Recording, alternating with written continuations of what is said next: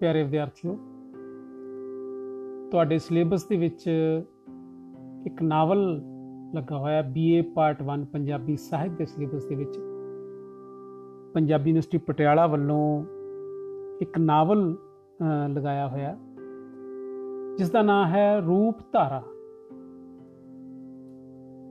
ਰੂਪ ਧਾਰਾ ਪੰਜਾਬੀ ਦੇ ਬੜੇ ਸਿਰਮੌਰ ਨਾਵਲਕਾਰ ਜਸਵੰਤ ਸਿੰਘ ਕਮਲ ਦਾ ਲਿਖਿਆ ਹੋਇਆ ਨਾਵਲ ਹੈ।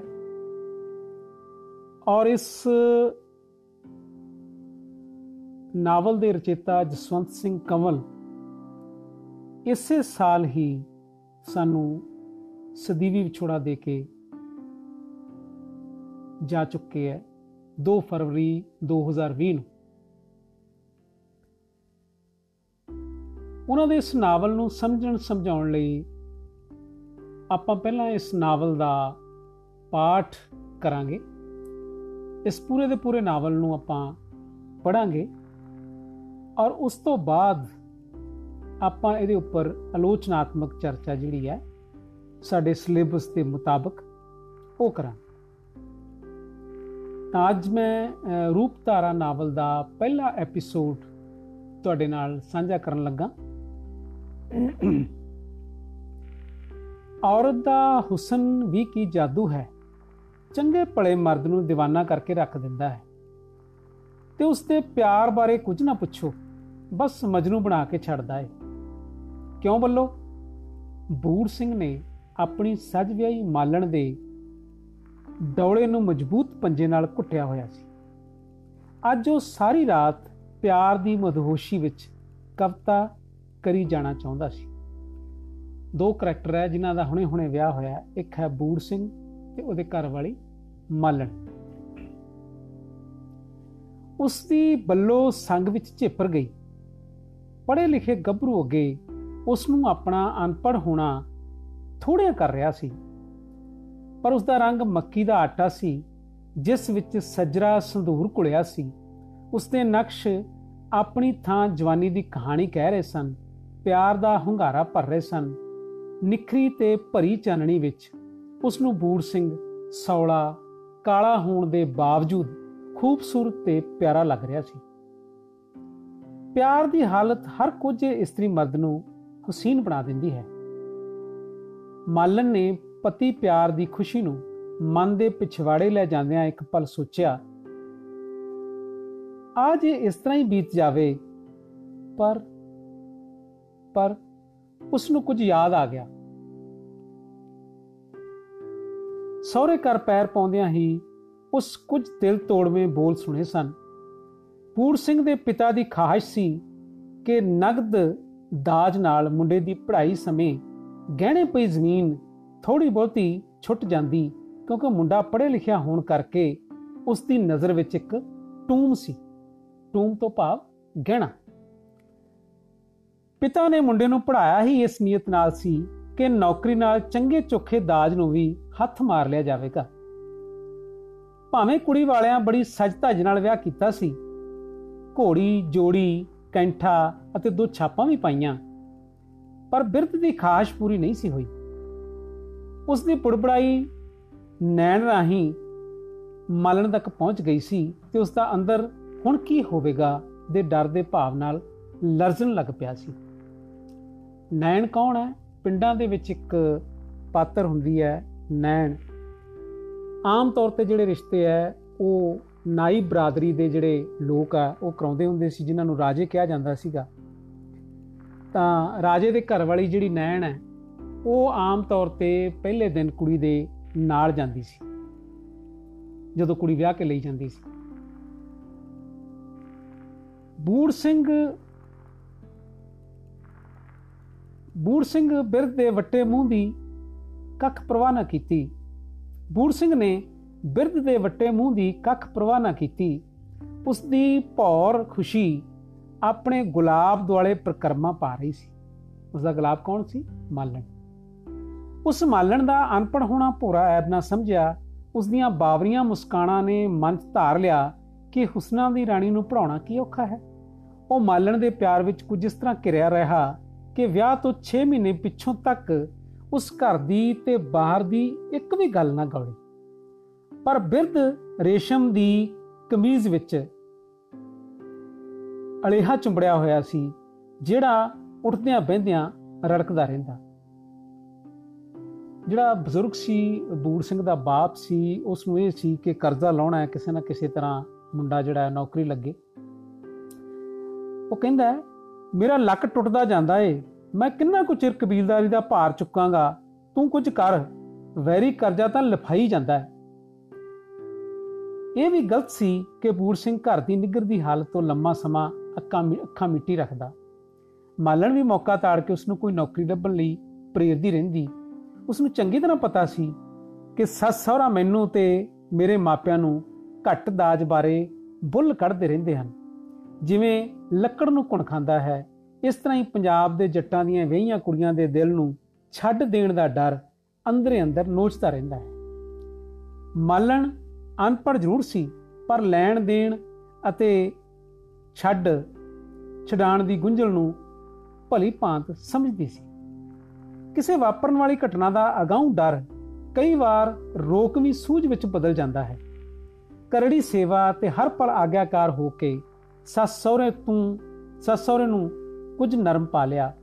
ਇੱਕ ਦਿਨ ਜੇਰਾ ਕਰਕੇ ਉਸ ਸੱਸ ਸਹੁਰੇ ਦੇ ਸਾਹਮਣੇ ਬੂੜ ਸਿੰਘ ਨੂੰ ਨੌਕਰੀ ਕਰਨ ਬਾਰੇ ਸਿਆਣੇ ਢੰਗ ਨਾਲ ਨਹੋਰੇ ਵੀ ਦਿੱਤੇ। ਬੂੜ ਸਿੰਘ ਘਰਦਿਆਂ ਦੀਆਂ ਗੱਲਾਂ ਸੁਣ ਸੁਣ ਇਸ ਤਰ੍ਹਾਂ ਖਿੱਚ ਗਿਆ। ਤੁਹਾਡਾ ਕੀ ਖਿਆਲ ਹੈ? ਮੈਂ ਜਾਣ ਕੇ ਨੌਕਰੀ ਨਹੀਂ ਕਰਦਾ। 20 ਥਾਂ ਦਰਖਾਸਤਾਂ ਭੇਜ ਚੁੱਕਾ ਹਾਂ। ਸਿਫਾਰਿਸ਼ ਬਿਨਾ ਕੋਈ ਪੁੱਛੇ ਵੀ ਨਾ। ਉਹ ਆਪਣੀ ਥਾਂ ਅੱਕਿਆ ਹੋਇਆ ਸੀ। ਬਿਰਧ ਆਪਣੀਆਂ ਝੁਰੜੀਆਂ ਚੋਂ ਮੁਸਕਰਾਇਆ। ਲਹੂ ਦੀ ਤੇਜ਼ ਰੌਣੇ ਇੱਕ ਪਲ ਚਿਹਰੇ ਦੇ ਵੱਟ ਪੱਧਰੇ ਕਰ ਦਿੱਤੇ। ਉਹ ਥਾਪੀ ਦਿੰਦਿਆਂ ਆਖਿਆ, ਪੁੱਤਰਾ, ਜਿੱਥੇ ਸੜੀ ਸਿਫਾਰਿਸ਼ ਨਾ ਹੋਵੇ, ਉੱਥੇ ਬੱਗਾ ਖੁੱਬੀ ਕੱਢ ਦਿੰਦਾ ਹੈ। ਤੂੰ ਕੋਸ਼ਿਸ਼ ਕਰ, ਮੈਂ ਘੁਮਾਖੰਡ ਹੋਰ ਫੂਕ ਦਿਆਂ ਗਿਆ।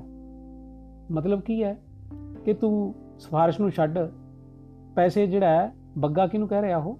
ਪੈਸੇ ਨੂੰ ਕਹਿ ਰਿਹਾ। ਤੇ ਨਾਲ ਹੀ ਉਹ ਕਹਿੰਦਾ ਵੀ ਇੱਕ ਅੱਧੀ ਕਮਾ ਮੈਂ ਇੱਕ ਅੱਧਾ ਕਿੱਲਾ ਹੋਰ ਵੇਚ ਦੂੰਗਾ। ਢੇਰ ਚਿਰ ਦੀ ਖੱਜਲ ਖੁਆਰੀ ਪਿੱਛੋਂ ਇੱਕ ਮੁਤਮ ਸਾਹਿਬ ਨਾਲ ਠਾਵਾ ਕੀਤੀ ਗਈ। ਪੜ੍ਹਾਈ 'ਚ ਉਹ ਕਾਫੀ ਹੁਸ਼ਿਆਰ ਰਿਹਾ ਸੀ, ਡਿਵੀਜ਼ਨ ਵੀ ਉਸ ਕੋਲ ਚੰਗੀ ਸੀ, ਪਰ ਪਹੁੰਚ ਬਿਨਾ ਕੰਮ ਅੜਿਆ ਪਿਆ ਸੀ। ਮੁਤਮ ਸਾਹਿਬ ਦੇ ਪੈਰ ਫੜਨ ਨਾਲ ਉਸ ਦਾ ਜ਼ਿਲ੍ਹੇਦਾਰੀ ਲਈ ਤੀਰ ਤੁੱਕਾ ਲੱਗ ਗਿਆ। ਮੋਤਮ ਸਾਹਿਬ ਨੇ ਉਸ ਨੂੰ ਜੱਟਾਂ ਕਿਸਾਨਾਂ ਨਾਲ ਵਰਤਣਾ ਤੇ ਜ਼ਿਲ੍ਹੇਦਾਰੀ ਦੇ ਗੁਰ ਅਸੂਲ ਸਮਝਾ ਦਿੱਤੇ। ਉਸ ਮੋਤਮ ਨੇ ਐਸੀ ਨੂੰ ਕਹਿ ਕੇ ਬੂੜ ਸਿੰਘ ਨੂੰ ਆਪਣੇ ਹੇਠਾਂ ਲੈ ਲਿਆ। ਇਸ ਤਰ੍ਹਾਂ ਉਹ ਲੋੜ ਗੋਚਰਾ ਤਿੱਖਾ ਵੀ ਹੋ ਗਿਆ।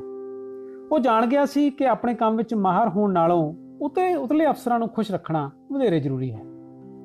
ਮੋਗਾਂ ਦੇ ਉੱਚੇ ਨੀਵੇਂ ਕਰਨ ਸੂਆਂ ਨੂੰ ਠੋਕਰਾਂ ਲਾਉਣ, ਪੁੱਟਣ ਨਾਲ ਜਿਹੜੀ ਰਿਸ਼ਵਤ ਚਿੱਟਾ ਕਿਸਾਨਾਂ ਤੋਂ ਮਿਲਦੀ। ਮੋਗੇ ਤੁਸੀਂ ਪਿੰਡਾਂ ਵਾਲੇ ਵਿਦਿਆਰਥੀ ਜ਼ਰੂਰ ਸਮਝਦੇ ਹੋਣਗੇ, ਸੂਏ ਜਿਹੜੀ ਵਾਟਰ ਬਾਡੀਜ਼ ਤੁਸੀਂ ਦੇਖਦੇ ਹੋ ਜਿਹੜੀ ਨਹਿਰ ਤੋਂ ਛੋਟਾ ਰੂਪ ਹੁੰਦਾ ਹੈ।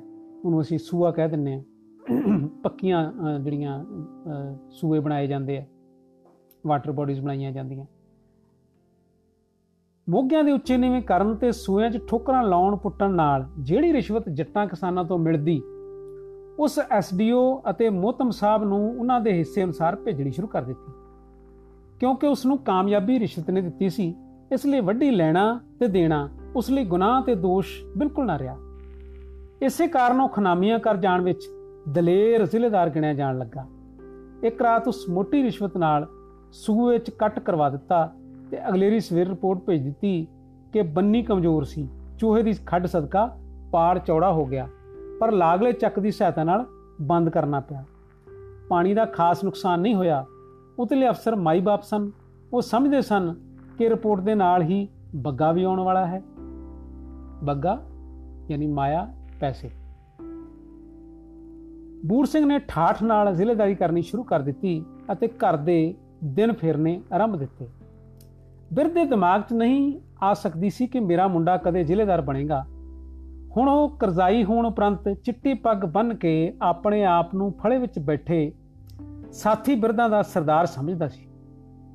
ਅਵਿਦਿਤ ਮਨੁੱਖ ਆਸ ਤੋਂ ਵੱਧ ਕਾਮਯਾਬ ਹੋ ਜਾਣ ਤੇ ਵਾਹਿਗੁਰੂ ਦੀ ਕਿਰਪਾ ਜਾਂ ਕਿਸੇ ਘਰ ਦੇ ਜੀ ਦੇ ਭਾਗ ਸਮਝਦਾ ਹੈ। ਅਵਿਦਿਤ ਤੋਂ ਭਾਵ ਜਿਹਦੇ ਕੋਲ ਵਿਦਿਆ ਨਹੀਂ ਹੈ ਕੋਈ ਪੜ੍ਹਾਈ ਨਹੀਂ ਹੈ। ਘਰ ਦੇ ਤਿੰਨਾਂ ਜੀਆਂ 'ਚ ਮਾਲਣ ਹੀ ਚੌਥਾ ਨਵਾਂ ਜੀ ਰਲ ਗਈ ਸੀ ਤੇ ਹੁਣ ਉਹ ਕੁਦਰਤ ਦੀ ਸਹਾਇਤਾ ਨਾਲ ਕਿਸਮਤ ਦੀ ਧਨੀ ਸਮਝੀ ਜਾਣ ਲੱਗੀ। ਸੱਸ ਦੀ ਨਜ਼ਰਾਂ 'ਚ ਹੁਣ ਉਸ ਦਾ ਸਤਕਾਰ ਵੱਧ ਗਿਆ। ਇਸ ਵਿੱਚ ਤਾਂ ਸ਼ੱਕ ਨਹੀਂ ਸੀ, ਬੂੜ ਸਿੰਘ ਮਾਲਣ ਨੂੰ ਬੇਹੱਦ ਚਾਹੁੰਦਾ ਸੀ। ਜੇਕਰ ਉਸ ਦਾ ਘਰ ਦਾ ਕਰਜ਼ਾ ਲਾਉਣ ਵਿੱਚ ਸਹਾਇਤਾ ਕਰਨੀ ਸੀ ਤਦ ਮਾਲਣ ਦੀ ਮਰਜ਼ੀ ਅਵਸ਼ ਹੀ ਪ੍ਰਦਾਨ ਹੋਣੀ ਸੀ। ਇਸ ਕਾਰਨ ਘਰ ਵਿੱਚ ਮਾਲਣ ਦੀ ਅਹਿਮੀਅਤ ਵੱਧ ਗਈ। ਬਿਰਧ ਜੋ ਨੂੰਹ ਨੂੰ ਵੇਖ ਕੇ ਮੱਥੇ ਨੂੰ ਕਰੂਪ ਬਣਾ ਲੈਂਦਾ ਸੀ, ਪੁੱਤਰੀ ਪੁੱਤਰੀ ਆਖਦਾ ਥੱਕਦਾ ਨਹੀਂ ਸੀ। ਖੁਦਗਰਜ਼ੀ ਜਿਹੜੀ ਕਮਜ਼ੋਰ ਆਰਥਿਕਤਾ ਦੀ ਦੇਣ ਹੈ, ਸਮੇਂ ਦੇ ਲੇਪ ਨਾਲ ਢੀਠਤਾ ਵਿੱਚ ਬਦਲ ਜਾਂਦੀ ਹੈ। ਮਾਲਣ ਇਸ ਖੁਸ਼ਾਮਦ ਤੋਂ ਨੌ ਨੌ ਜਾਣੂ ਸੀ। ਨੌ ਨੌ ਤੋਂ ਭਾਵ ਪੂਰੀ ਤਰ੍ਹਾਂ ਜਾਣੂ ਹੋਣਾ। ਪਰ ਉਸ ਨੂੰ ਆਪਣੇ ਪਿਆਰੇ ਦਾ ਵਿਛੋੜਾ ਚੰਦੀਆਂ ਰਿਸ਼ਮਾਂ ਨਾਲ ਪਿੰਜ ਪਿੰਜ ਜਾਂਦਾ। ਲੰਮੇ ਹੋ ਕੇ ਪਿੱਛੋਂ ਸ਼ੱਕਾਂ ਡੈਣਾ ਦਾ ਰੂਪ ਧਾਰ ਲੈਂਦੀਆਂ। ਇੱਕ ਗੁਲਾਮ ਸਮਾਜ ਵਿੱਚ ਮਾਲਣ ਵਰਗੀ ਔਰਤ ਦਾ ਸ਼ੱਕੀ ਹੋ ਜਾਣਾ ਐਨ ਕੁਦਰਤੀ ਹੁੰਦਾ ਹੈ। ਅਵਿਦਿਤ ਮਨੁੱਖ ਨੇੜ ਵਾਪਰੀਆਂ ਘਟਨਾਵਾਂ ਜਾਂ ਜਾਤੀ ਤਜਰਬੇ ਤੋਂ ਸਿੱਖਦਾ ਹੈ ਤੇ ਉਹੀ ਵਿਚਾਰ ਮੁੜ ਉਸ ਦਾ ਅਮਲ ਬਣ ਜਾਂਦੇ ਹਨ। ਮਦ ਵਰਗੀ ਮਰਦ ਦੀ ਦੂਰੀ ਕਈ ਵਾਰ ਔਰਤ ਦੇ ਰੰਗੀਨ ਸੁਪਨਿਆਂ ਨੂੰ ਖੇਰੂ ਖੇਰੂ ਕਰ ਜਾਂਦੀ ਹੈ। ਉਹ ਮਰਦ ਜਿਹੜਾ ਮੁਸਕਾਨਾ ਦਾ ਜਵਾਬ ਖਮੋਸ਼ੀ ਵਿੱਚ ਹੀ ਪੀ ਜਾਂਦਾ ਹੈ, ਹੰਝੂਆਂ ਉੱਤੇ ਮੱਥਾ ਸਕੋੜ ਲੈਂਦਾ ਹੈ, ਔਰਤ ਦੀ ਸ਼ੱਕ ਨੂੰ ਯਕੀਨ ਵਿੱਚ ਬਦਲ ਦਿੰਦਾ ਹੈ, ਸੱਚ ਬਣਾ ਦਿੰਦਾ ਹੈ। ਬੂੜ ਸਿੰਘ ਜ਼ਿਲ੍ਹੇਦਾਰ ਹੋ ਕੇ ਇੱਕ ਵਾਰ ਵੀ ਨਵੀਂ ਦੁਨੀਆ ਵਿੱਚ, ਇੱਕ ਵਾਰ ਹੀ ਨਵੀਂ ਦੁਨੀਆ ਵਿੱਚ ਆ ਗਿਆ। ਪਹਿਲੀ ਕੁਦਰਤੀ ਤਬਦੀਲੀ ਉਸ ਵਿੱਚ ਆਪਣੇ ਵਿਆਹ ਸਮੇਂ ਅਨੁਭਵ ਕੀਤੀ ਸੀ, ਪਰ ਇਸ ਤਬਦੀਲੀ ਨਾਲ ਉਹ ਇੱਕਦਮ ਉੱਚਿਆਂ ਚੁੱਕਿਆ ਗਿਆ। ਕਈ ਵਾਰ ਉਸ ਨੂੰ ਆਪੂ ਯਕੀਨ ਨਹੀਂ ਆਉਂਦਾ ਸੀ ਕਿ ਮੈਂ ਜ਼ਿਲ੍ਹੇਦਾਰ ਹੋ ਗਿਆ ਹਾਂ। ਪਰ ਥੋੜੇ ਸਮੇਂ ਪਿੱਛੋਂ ਹੀ ਉਸ ਨੂੰ ਇੱਕ ਨਵੀਂ ਸ਼ਾਖ ਉੱਤੇ ਲਾ ਦਿੱਤਾ। ਪਹਿਲਾਂ ਅਤੇ ਨਵਾਂ ਚਾਰਜ ਲੈਣ ਪਿੱਛੋਂ ਇਲਾਕੇ ਦੇ ਪਟਵਾਰੀ ਉਸ ਨੂੰ ਸਤਿ ਸ੍ਰੀ ਅਕਾਲ ਬਣਾਉਣ ਲੱਗੇ। ਅਗਲੇ ਦਿਨ ਇੱਕ ਸਰਦਾਰ ਲਵੇਰੀ ਮੱਝ ਲੈ ਆਇਆ। ਉਸ ਨਵਾਂ ਹੋਣ ਕਾਰਨ ਲਵੇਰੀ ਲੈਣੋਂ ਨਾ ਕਰ ਦਿੱਤੀ। ਲਵੇਰੀ ਸੱਜਰ ਸੂਈ ਮੱਝ।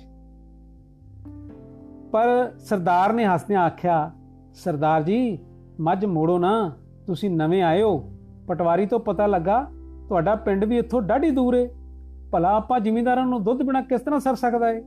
ਤੁਸੀਂ ਅਫਸਰ ਥੋੜੇ ਹੋ, ਤੁਸੀਂ ਤਾਂ ਸਾਡੇ ਭਰਾ ਹੋ। ਤਾਂ ਅਸੀਂ ਤੁਹਾਨੂੰ ਦੁੱਧ ਬਿਨਾ ਕਿਵੇਂ ਦੇਖ ਸਕਦੇ ਹਾਂ? ਜ਼ਿਲ੍ਹੇਦਾਰ ਨਵਾਂ ਸੀ, ਤਜਰਬਾ ਕੋਈ ਨਹੀਂ ਸੀ। ਪਰ ਸਰਦਾਰ ਪਤਾ ਨਹੀਂ ਕਿੰਨੇ ਜ਼ਿਲ੍ਹੇਦਾਰਾਂ ਨਾਲ ਵਰਤ ਚੁੱਕਾ ਸੀ। ਉਸ ਬੂੜ ਸਿੰਘ ਨੂੰ ਹਰ ਪਾਸਿਓਂ ਵੜ ਤੇ ਜ਼ਿਲ੍ਹੇਦਾਰ ਨੂੰ ਮੱਝ ਰੱਖਣੀ ਪੈ ਗਈ। ਸਰਦਾਰ ਦੇ ਮੋਗੇ ਤੋਂ ਅਗਲਾ ਮੋਗਾ ਕਈ ਮਰਬਿਆਂ ਦੇ ਮਾਲਕ ਮਮਤਾਜ਼ ਖਾਨ ਨੂੰ ਪੈਂਦਾ ਸੀ। ਜਦ ਉਸ ਨੂੰ ਲਵੇਰੀ ਗਈ ਦਾ ਪਤਾ ਲੱਗਾ, ਉਸ ਪਟਵਾਰੀ ਰਾਹੀਂ ਜ਼ਿਲ੍ਹੇਦਾਰ ਤੇ ਚੜ੍ਹਨ ਲਈ ਘੋੜੀ ਭੇਜ ਦਿੱਤੀ। ਭਾਵੇਂ ਦੌਰਿਆਂ ਉੱਤੇ ਜਾਣ ਲਈ ਜ਼ਿਲ੍ਹੇਦਾਰ ਨੂੰ ਘੋੜੀ ਦੀ ਸਖਤ ਲੋੜ ਸੀ, ਪਰ ਉਸ ਖਾਨ ਦੀ ਘੋੜੀ ਮੋੜ ਕੱਲੀ ਉਸ ਦਿਨ ਪਟਵਾਰੀ ਦੀ ਅਧੋ ਰਾਣੀ ਘੋੜੀ ਗਰਦਾਵਰੀ ਕਰਨ ਲਈ ਲੈ ਲਈ। ਜਦ ਉਹ ਗਰਦਾਵਰੀ ਕਰਦਾ ਖਾਨ ਦੇ ਚੱਕ ਆਇਆ, ਤਦ ਖਾਨ ਨੇ ਉਸ ਨੂੰ ਰੋਟੀ ਵਰਚੀ। ਖਾਨ ਨੇ ਆਪਣੀ ਨਵਾਬਾਂ ਵਰਗੀ ਬੈਠਕ ਵਿੱਚ ਬਿਠਾਉਂਦਿਆਂ ਪੁੱਛਿਆ, ਸਰਦਾਰ ਜੀ, ਮੇਰਾ ਕਸੂਰ, ਤੁਸੀਂ ਮੁੜ ਘੋੜੀ ਕਿਉਂ ਮੋੜ ਕੱਲੀ ਆ ਟੁੱਟੀ ਜਿਹੀ ਟਾਇਰ ਤੁਹਾਡੀ ਅਫਸਰਾਂ ਦੀ ਸ਼ਾਨ ਦੇ ਛਾਇਆ ਨਹੀਂ। ਅੱਜ ਤੁਹਾਨੂੰ ਘੋੜੀ ਲੈ ਕੇ ਜਾਣਾ ਪਊਗਾ। ਬੰਦਾ ਹਰ ਤਰ੍ਹਾਂ ਦੀ ਖਿਦਮਤ ਲਈ ਹਾਜ਼ਰ ਹੈ, ਬਾਦਸ਼ਾਹ। ਪੁਰਾਣੇ ਸਮਿਆਂ ਦੇ ਵਿੱਚ ਕਾਰਾਂ ਨਹੀਂ ਸੀ ਹੁੰਦੀਆਂ। ਇਹ ਜਿਹੜੇ ਜ਼ਿਲ੍ਹੇਦਾਰ ਜਾਂ ਵੱਡੇ ਅਫਸਰ ਹੁੰਦੇ ਸੀ, ਉਹ ਘੋੜੀਆਂ ਦੇ ਉੱਤੇ ਹੀ ਆਪਣਾ ਜਿਹੜਾ ਟੂਰ ਪ੍ਰੋਗਰਾਮ ਬਣਾਉਂਦੇ ਸੀ। ਇੱਧਰ ਉੱਧਰ ਜਿਹੜਾ ਉਹ ਮੌਕਾ ਦੇਖਣ ਵਾਸਤੇ ਜਾਂਦੇ ਸੀ। ਖਾਨ ਦੀ ਆਓ ਭਗਤ ਤੇ ਮਿੱਠੇ ਵਰਤਾਰੇ ਨਾਲ ਜ਼ਿਲ੍ਹੇਦਾਰ ਉਸ ਦੀ ਆਸ ਤੋਂ ਵੀ ਪਹਿਲਾਂ ਮੋਇਆ ਗਿਆ। ਖਾਨ ਨੇ ਰਾਤ ਨੂੰ ਸ਼ਰਾਬ ਪੇਸ਼ ਕੀਤੀ। ਬੂੜ ਸਿੰਘ ਦੀ ਬੂੜ ਸਿੰਘ ਆਪਣੀ ਜ਼ਿੰਦਗੀ 'ਚ ਪਹਿਲੀ ਵਾਰ ਸ਼ਰਾਬ ਪੀ ਰਿਹਾ ਸੀ। ਇੱਕ ਦੋ ਵਾਰ ਉਹ ਨਾ ਨੁਕਰ ਸੱਚੇ ਦਿਲੋਂ ਕੀਤੀ, ਪਰ ਖਾਨ ਦੀ ਹਲੀਮੀ ਤੇ ਪਿਆਰ ਅੱਗੇ ਉਸ ਦੀ ਪੇਸ਼ ਨਾ ਗਈ। ਅਸਲ ਵਿੱਚ ਉਹ ਖੰਗਰ ਖਾਨ ਦੇ ਪ੍ਰਭਾਵ ਤੇ ਠਾਠ ਅੱਗੇ ਮਲੂਕੜਾ ਜਿਹਾ ਹੋ ਕੇ ਰਹਿ ਗਿਆ। ਪਹਿਲੀ ਵਾਰ ਪਿੰਦਿਆਂ ਬੂੜ ਸਿੰਘ ਨੂੰ ਧੁਰਤਲੀ ਆਈ, ਪਰ ਉਸ ਸੁਸਾਇਟੀ ਦੇ ਇਮਤਿਹਾਨ, ਪਰ ਪਹਿਲੀ ਵਾਰ ਪਿੰਦਿਆਂ ਬੂੜ ਸਿੰਘ ਨੂੰ ਧੁਰਤਲੀ ਆਈ, ਪਰ ਉਸ ਸੁਸਾਇਟੀ ਦੇ ਇਮਤਿਹਾਨ ਮੂੰਹ ਆਇਆ, ਹਰ ਤਰ੍ਹਾਂ ਦੀਆਂ ਤਲਖੀਆਂ ਪੀ ਗਿਆ। ਜਦ ਉਸ ਨੂੰ ਸਰੂਰ ਆਇਆ, ਖਾਨ ਨੇ ਉਸ ਨਾਲ ਹੱਥ ਮਿਲਾਇਆ। ਸਿੱਖ ਔਰ ਮੁਸਲਮਾਨ ਦਿਲ ਦੇ ਦੁੱਧ ਹੁੰਦੇ ਨਹੀਂ ਅਸੀਂ ਵਫਾਦਾਰ ਦੋਸਤ ਵੀ ਬਣ ਸਕਨੇ ਆ। ਬਿਲਕੁਲ ਤਨੋ ਮਨੋ ਤੇ ਧਨੋ ਜੀ ਜ਼ਿਲ੍ਹੇਦਾਰ ਨੇ ਖਾਨ ਦਾ ਮਜ਼ਬੂਤੀ ਨਾਲ ਹੱਥ ਘੁੱਟ ਲਿਆ। ਉਸ ਸੰਗ ਨੂੰ ਖੱਦਰ ਦੇ ਕੱਪੜੇ ਵਾਂਗ ਵਗਾ ਮਾਰਿਆ ਤੇ ਰੇਸ਼ਮੀ ਮੁਸਕਾਨਾ ਵਿੱਚ ਲਹਿਰਾਈ ਜਾ ਰਿਹਾ ਸੀ। ਬਾਹਰ ਖਲੋਤੇ ਇੱਕ ਹੰਡੇ ਵਰਤੇ ਪਟਵਾਰੀ ਨੇ ਅੰਦਾਜ਼ਾ ਲਾਇਆ, ਮੁੰਡਾ ਕੱਚਾ ਹੀ ਏ, ਜਿੱਧਰ ਵੀ ਲਾਰੇ ਲਾਓ, ਲੱਗ ਜਾਵੇਗਾ। ਨਸ਼ੇ ਦੀ ਲੋਰ ਵਿੱਚ ਸਰਦਾਰ ਨੇ ਮਾਲਣ ਨੂੰ ਯਾਦ ਕਰਨਾ ਸ਼ੁਰੂ ਕਰ ਦਿੱਤਾ। ਜਦੋਂ ਜ਼ਿਲ੍ਹੇਦਾਰ ਲੱਗਾ ਸੀ, ਉਸ ਸਮੇਂ ਉਹ ਇਕੱਲਾ ਹੋਣ ਕਰਕੇ ਉਹਦੀ ਰੋਟੀ ਸੀਤਾਰਾਮ ਕਲਰਕ ਦੇ ਘਰੋਂ ਆਉਂਦੀ ਸੀ। ਸੀਤਾਰਾਮ ਉੱਤੇ ਉਸ ਨੂੰ ਇੱਕ ਖਾਰ ਆਉਂਦੀ ਕਿਉਂਕਿ ਉਸ ਦੀ ਘਰਵਾਲੀ ਸ਼ਕੁੰਤਲਾ 8 ਜਮਾਤਾਂ ਪੜ੍ਹੀ ਹੋਣ ਕਰਕੇ ਜਸੂਸੀ ਨਾਵਲ ਪੜ੍ਹ ਲੈਂਦੀ ਸੀ, ਜਿਸ ਉੱਤੇ ਉਹ ਸ਼ਕੁੰਤਲਾ ਨਾਂ ਲਿਖਿਆ, ਆਪ ਪੜ੍ਹਿਆ ਸੀ। ਉਸ ਦੇ ਖੂਬਸੂਰਤ ਬੱਚੇ ਫਰਾਕਾਂ ਪਾਈ ਲਾਨ 'ਚ ਖੇਡਿਆ ਕਰਦੇ ਸਨ। ਉਸ ਸ਼ਕੁੰਤਲਾ ਨੂੰ ਸਭਿਅਤਾ ਨਾਲ ਗੱਲ ਕਰਦਿਆਂ ਸੁਣਿਆ ਸੀ। ਉਸ ਅੰਦਰ ਹਸਰਤ ਨੇ ਪਲਸੇਟਾ ਮਾਰਿਆ, ਜੇ ਮਾਲਣ ਵੀ ਪੜੀ ਹੁੰਦੀ। ਮਾਲਣ ਭਾਵ ਉਹਦੇ ਘਰ ਵਾਲੇ। ਬੂੜ ਸਿੰਘ ਦੇ ਘਰ ਵਾਲੇ ਜ਼ਿਲ੍ਹੇਦਾਰ ਦੇ ਘਰ ਵਾਲੇ। ਜ਼ਿੰਦਗੀ ਦਾ ਸਵਾਦ ਆ ਜਾਣਾ ਸੀ। ਉਸ ਮਨ ਵਿੱਚ ਧਾਰੀ ਕਿ ਮੈਂ ਘੱਟ ਤੋਂ ਘੱਟ ਉਸ ਨੂੰ ਪੰਜਾਬੀ ਜ਼ਰੂਰ ਪੜਾਵਾਂਗਾ ਮਾਲਣ ਨੇ ਆਪਣੇ ਸਰਦਾਰ ਕੋਲ ਆ ਕੇ অতি ਚੰਗੇ ਦਿਨ ਮਾਣੇ ਸਨ। ਇੰਨੇ ਚੰਗੇ ਕਿ ਉਹ ਖਿਆਲ ਵੀ ਨਹੀਂ ਕਰ ਸਕਦੀ ਸੀ। ਉਸ ਦਾ ਸੌਲਾ ਸਰਦਾਰ, ਸੌਲਾ ਭਾਵ ਸਾਹਮਣੇ ਰੰਗ ਦਾ। ਉਸ ਦਾ ਸੌਲਾ ਸਰਦਾਰ ਦਿਨੋ ਦਿਨ ਕਿੰਨਾ ਹਸੀਨ ਹੁੰਦਾ ਜਾ ਰਿਹਾ ਸੀ। ਨਹਿਰ ਦੀ ਕੋਠੀ ਸੁਭਾਵਕ ਆਵਾਜ਼ ਨੂੰ ਹੀ ਸੰਗੀਤ ਭਰੀਆਂ ਥਰਾਣਾ ਥਰਾਣਾ ਬਖਸ਼ਦੀ। ਲਾਂ ਦੇ ਫੁੱਲ ਮਚਲ ਮਚਲ ਮੁਸਕਰਾਉਂਦੇ ਸਨ। ਨਹਿਰ ਦੇ ਰਵਾਂ ਰਵੀ ਵਗਦੇ ਪਾਣੀ ਵਿੱਚ ਲਿਸ਼ਕਵੀਂ ਸੀਤਲਤਾ ਸੀ। ਹਰ ਰੂਪ ਖੂਬਸੂਰਤ ਅਤੇ ਉਸ ਦਾ ਹਰ ਨਕਸ਼ ਪਿਆਰ ਦੀ ਸਜਰੀ ਮੋਹਰ ਨਾਲ ਮਦਹੋਸ਼ ਹੋਇਆ ਪਿਆ ਸੀ। ਉਹ ਇੰਤਜ਼ਾਰ ਜਦ ਉਸ ਦਾ ਸਰਦਾਰ ਦੌਰੇ ਚਲਿਆ ਜਾਂਦਾ, ਬੇਕਰਾਰੀ 'ਚ ਧੜਕਾਂਦੀ ਕਿੰਨੀ ਪਿਆਰੀ ਲੱਗਦੀ ਸੀ। ਅਪਾਰ ਖੁਸ਼ੀ ਤੇ ਅਥਾ ਪਿਆਰ ਦੇ ਸਾਗਰ ਵਿੱਚ ਡੁੱਬਦਿਆਂ ਜਦੋਂ ਸਾਹ ਲੈਣ ਲਈ ਉੱਪਰਲੀ ਸਤਹ ਤੇ ਆਉਂਦੀ ਮਨ ਦੇ ਪਿਛਵਾੜੇ ਝਾਤ ਮਾਰਨ ਲਈ ਮਜਬੂਰ ਹੋ ਜਾਂਦੀ।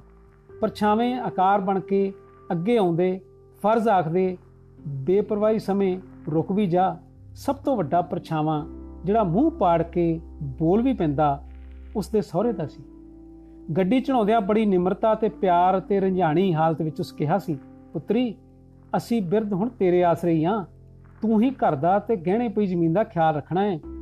ਅਸੀਂ ਪਤਾ ਨਹੀਂ ਕਿਹੜੇ ਸਿਆਲ ਅੱਖਾਂ ਮੀਟ ਜਾਈਏ।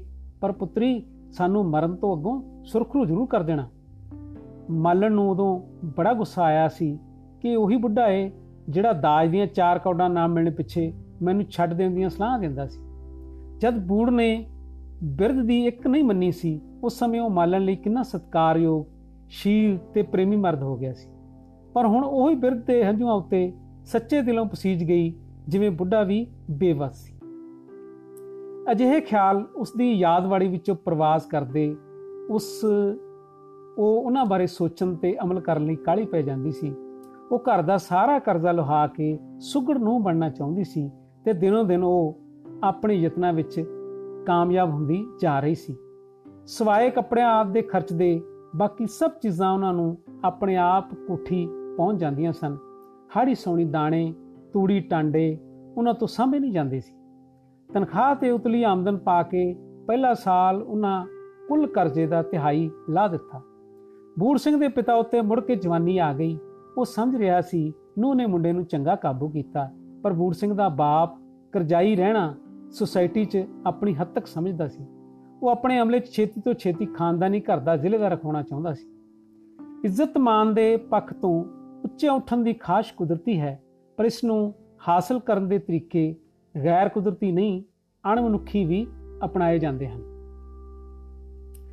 ਛੇਤੀ ਉੱਚਿਆਂ ਉੱਠਣ ਵਿੱਚ ਜ਼ਿਲ੍ਹੇਦਾਰ ਲਈ ਖਾਨ ਦੀ ਯਾਰੀ ਬੜੀ ਵਫਾਦਾਰ ਸਾਬਤ ਹੋਈ।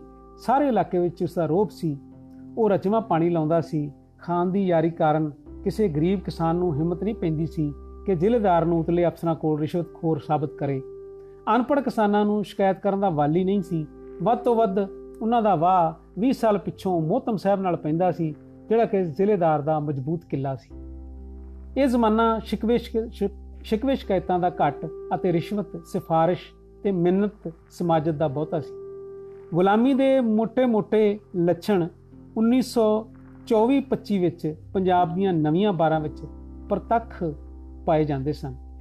ਗੰਦੇ ਨਿਜ਼ਾਮ ਵਿੱਚ ਅਣਮਨੁੱਖੀ ਤਰੀਕੇ ਦੀ ਯਾਰੀ ਜਿੱਥੇ ਵਫਾ ਪੂਰਦੀ ਹੈ, ਉੱਥੇ ਜ਼ਿੰਦਗੀ ਦੇ ਕਤਲ ਦੀ ਬੁਨਿਆਦ ਵੀ ਰੱਖ ਦਿੰਦੀ ਹੈ। ਜ਼ਿਲ੍ਹੇਦਾਰ ਲਈ ਮਮਤਾਜ ਖਾਨ ਦੀ ਯਾਰੀ ਆਰਥਿਕ ਪੁਸ਼ਟੀ ਜ਼ਰੂਰ ਸਾਬਤ ਹੋਈ ਪਰ ਨਾਲ ਹੀ ਸ਼ਰਾਬ ਅਤੇ ਔਰਤ ਨੇ ਉਸ ਦੇ ਅੰਦਰ ਵੜ ਕੇ ਉਸ ਦੀ ਭਰੀ ਸਿਹਤ ਤੇ اخلاقی ਕੀਮਤ ਨੂੰ ਤੋੜਨਾ ਤੇ ਜ਼ਰਜ਼ਰਾ ਕਰਨਾ ਸ਼ੁਰੂ ਕਰ ਦਿੱਤਾ ਜਿਹੜੀ ਮਹਿਫਲ ਮਾਹਵਾਰੀ ਹੁੰਦੀ ਸੀ ਤਰੱਕੀ ਕਰਕੇ ਹਫ਼ਤੇ ਵਾਰੀ ਹੋ ਗਈ ਹਰ ਮਨੁੱਖ ਉਹੀ ਕੁਝ ਦਿੰਦਾ ਹੈ ਜੋ ਉਸ ਕੋਲ ਹੁੰਦਾ ਹੈ ਖਾਨ ਦੇ ਜ਼ਗੀਰਦਾਰੀ ਸੁਭਾਅ ਦਾ ਅਸਰ ਬੂੜ ਸਿੰਘ ਉੱਤੇ ਪੈਣਾ ਕੁਦਰਤੀ ਸੀ ਕਿ ਉਹ ਦਿਨੋਂ ਦਿਨ ਲੋਹੇ ਦੀ ਸੂਈ ਵਾਂਗ ਚੁੰਬਕ ਪੱਥਰ ਵਿੱਚ ਖਿੱਚੀਦਾ ਚੁੰਬਕ ਪੱਥਰ ਵੱਲ ਖਿੱਚੀਦਾ ਚਲਾ ਗਿਆ। ਬੂੜ ਸਿੰਘ ਅਤੇ ਮਮਤਾਜ਼ ਖਾਨ ਨੂੰ ਇੱਕ ਵਾਰ ਇਕੱਠਿਆਂ ਲਾਹੌਰ ਜਾਣ ਦਾ ਮੌਕਾ ਮਿਲਿਆ। ਸਰੂਰ ਵਿੱਚ ਆਏ ਸਰਦਾਰ ਨੇ ਖਾਨ, ਸਰੂਰ ਚ ਆਏ ਸਰਦਾਰ ਨੂੰ ਖਾਨ ਹੀਰਾ ਮੰਡੀ ਲੈ ਗਿਆ। ਰਤਨਬਾਈ ਦੇ ਕੋਠੇ ਦਾ ਠਾਠ ਵੇਖ ਕੇ ਸਰਦਾਸ਼ ਦੇ, ਸਰਦਾਰ ਦੇ ਹੋਸ਼ ਚੱਕਰ ਖਾਣ ਲੱਗ ਪਏ। ਉਸ ਦੀਆਂ ਹਸੀਨ ਦੁਨੀਆ, ਉਸ ਲਈ ਹਸੀਨ ਦੁਨੀਆ ਨਵੀਂ ਤੇ ਓਪਰੀ ਜ਼ਰੂਰ ਸੀ। ਪਰ ਉਸ ਦੇ ਸ਼ਰਾਬੀ ਵਜੂਦ ਨੇ ਦਿਨ ਰਾਤ ਇਸ ਰੰਗੀਨ ਦੁਨੀਆ ਨੂੰ ਕਲਪਿਆ ਤੇ ਚਾਹਿਆ ਸੀ ਕਿਤੇ ਕੋਈ ਗਲਤੀ ਨਾ ਹੋ ਜਾਵੇ ਇਹ ਡਰ ਉਸ ਦੇ ਉਸ ਤੋਂ ਖਾਨ ਦੇ ਹਰ ਅਮਲ ਦੀ ਨਕਲ ਕਰਵਾ ਰਿਹਾ ਸੀ ਰਤਨਬਾਈ ਨੇ ਝੁੱਕ ਕੇ ਦਰਬਾਰੀ ਤਰੀਕੇ ਨਾਲ ਸਲਾਮ ਕੀਤਾ ਤੇ ਬਲਾਵਾ ਲੈਂਦਿਆਂ ਨਹੋਰਾ ਮਾਰਿਆ ਖੁਦਾ ਕੀ ਕੁਦਰਤ ਹੈ ਬੰਦਾ ਨਵਾਜ਼ੋਂ ਕੋ ਹਮ ਗਰੀਬ ਯਾਦ ਆਏ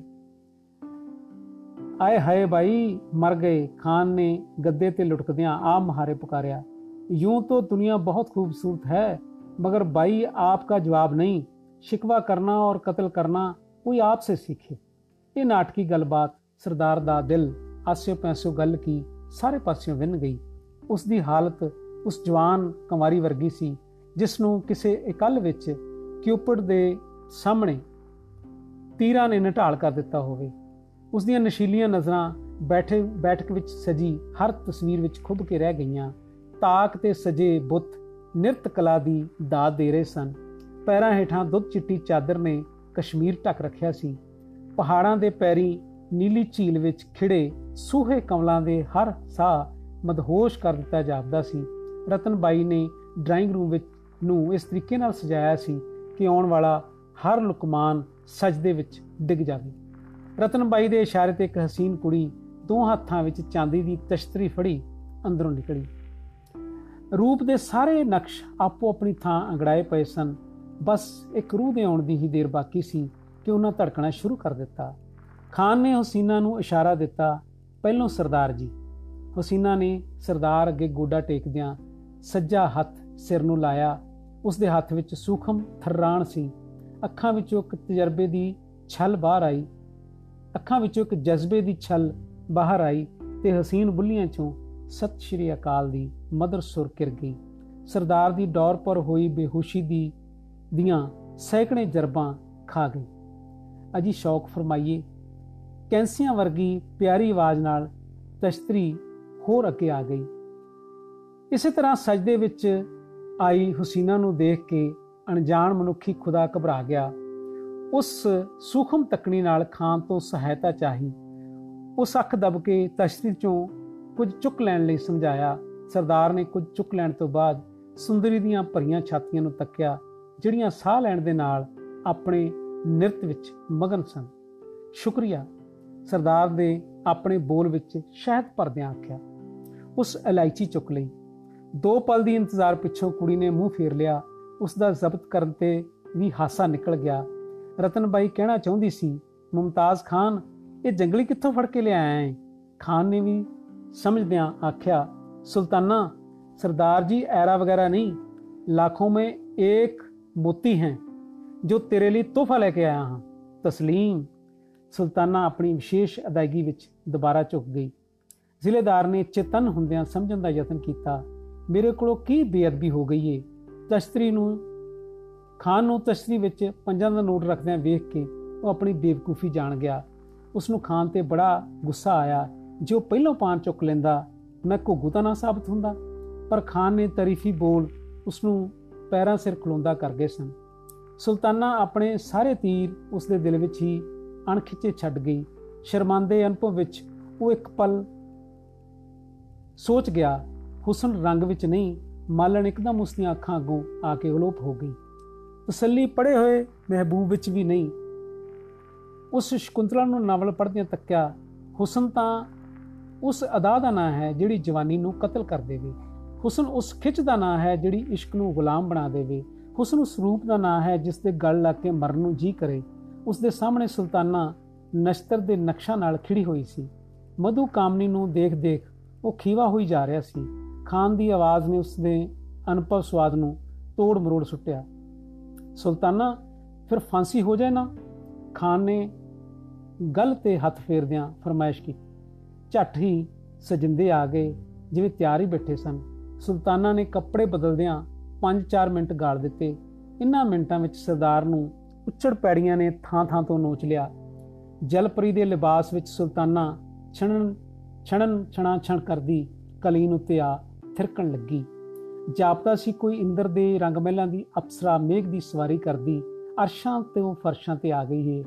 ਬਾਰੀਕ ਨੀਲੇ ਰੇਸ਼ਮ ਵਿੱਚ ਉਹ ਡਲ ਕਮਲਾਂ ਤੇ ਨੱਚੀ ਜਾ ਰਹੀ ਸੀ ਉਸ ਦੇ ਘੁੰਗਰੂ ਦੀਆਂ ਸਰੋਦੀ ਲਹਿਰਾਂ ਵਿੱਚ ਕਿਨਾਰਿਆਂ ਨੂੰ ਨੀਂਦ ਆ ਰਹੀ ਸੀ ਸਫੈਦੇ ਆਪਣੇ ਪਰਛਾਵੇਂ ਵਿੱਚ ਪਿਘਲੀ ਜਾ ਰਹੇ ਸਨ ਸੁਲਤਾਨਾ ਨੇ ਸੋਚ ਭਰੀ ਲੈ ਵਿੱਚ ਦਿਲ ਦਾ ਦਾਗ ਗਾਇਆ ਹਾਂ ਹਾਂ ਤੁਹਾਰੇ ਹੁਸਨ ਕੀ ਕੋਈ ਪਤਾ ਖਤਾ ਨਹੀਂ हाँ हाँ तुम्हारे हुस्न की कोई खता नहीं मैं हुस्न इतफाक से दीवाना हो गया ਸਰਦਾਰ ਦਾ ਦਿਲ ਛਾਲੇ ਵਾਂਗ ਭਰ ਗਿਆ ਜਿਹੜਾ ਪਿੱਛੋਂ ਬੜੀ ਛੇਤੀ ਦਾਗ ਤੋਂ ਨਸੂਰ ਵਿੱਚ ਬਦਲ ਗਿਆ।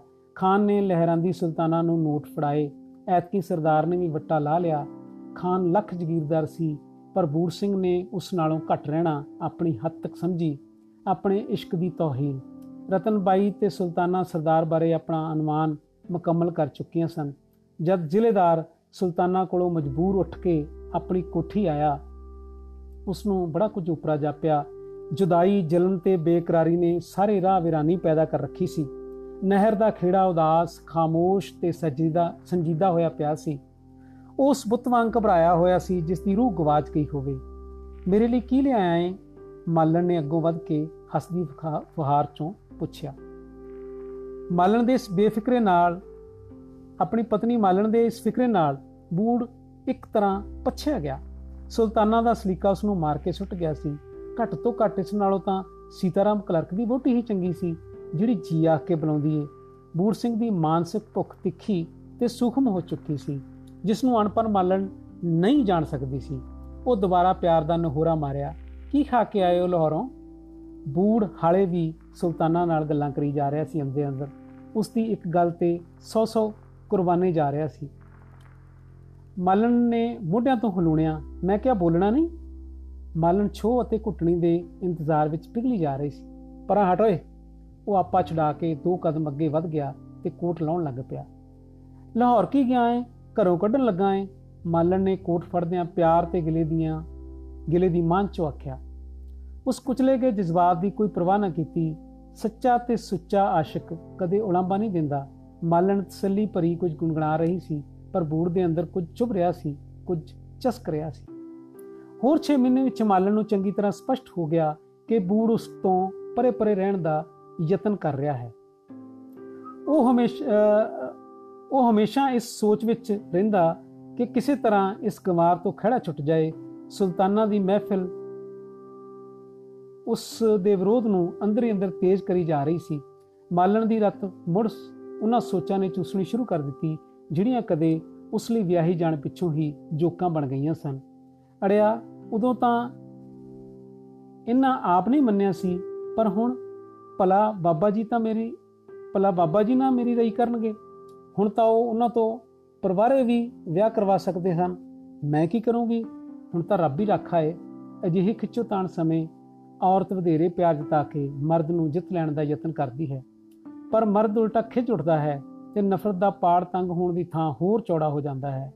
ਬਾਲਣ ਦੁਰਕਾਰੇ ਜਾਣ ਉੱਤੇ ਹੰਝੂ ਭਰ ਲੈਂਦੀ ਤੇ ਰੂਣੀ ਸੂਰਤ ਵੇਖ ਕੇ ਜ਼ਿਲ੍ਹੇਦਾਰ ਦਾ ਗੁੱਸਾ ਬਲ ਬਸ ਜਵਾਲਾ ਹੀ ਬਣ ਜਾਂਦਾ।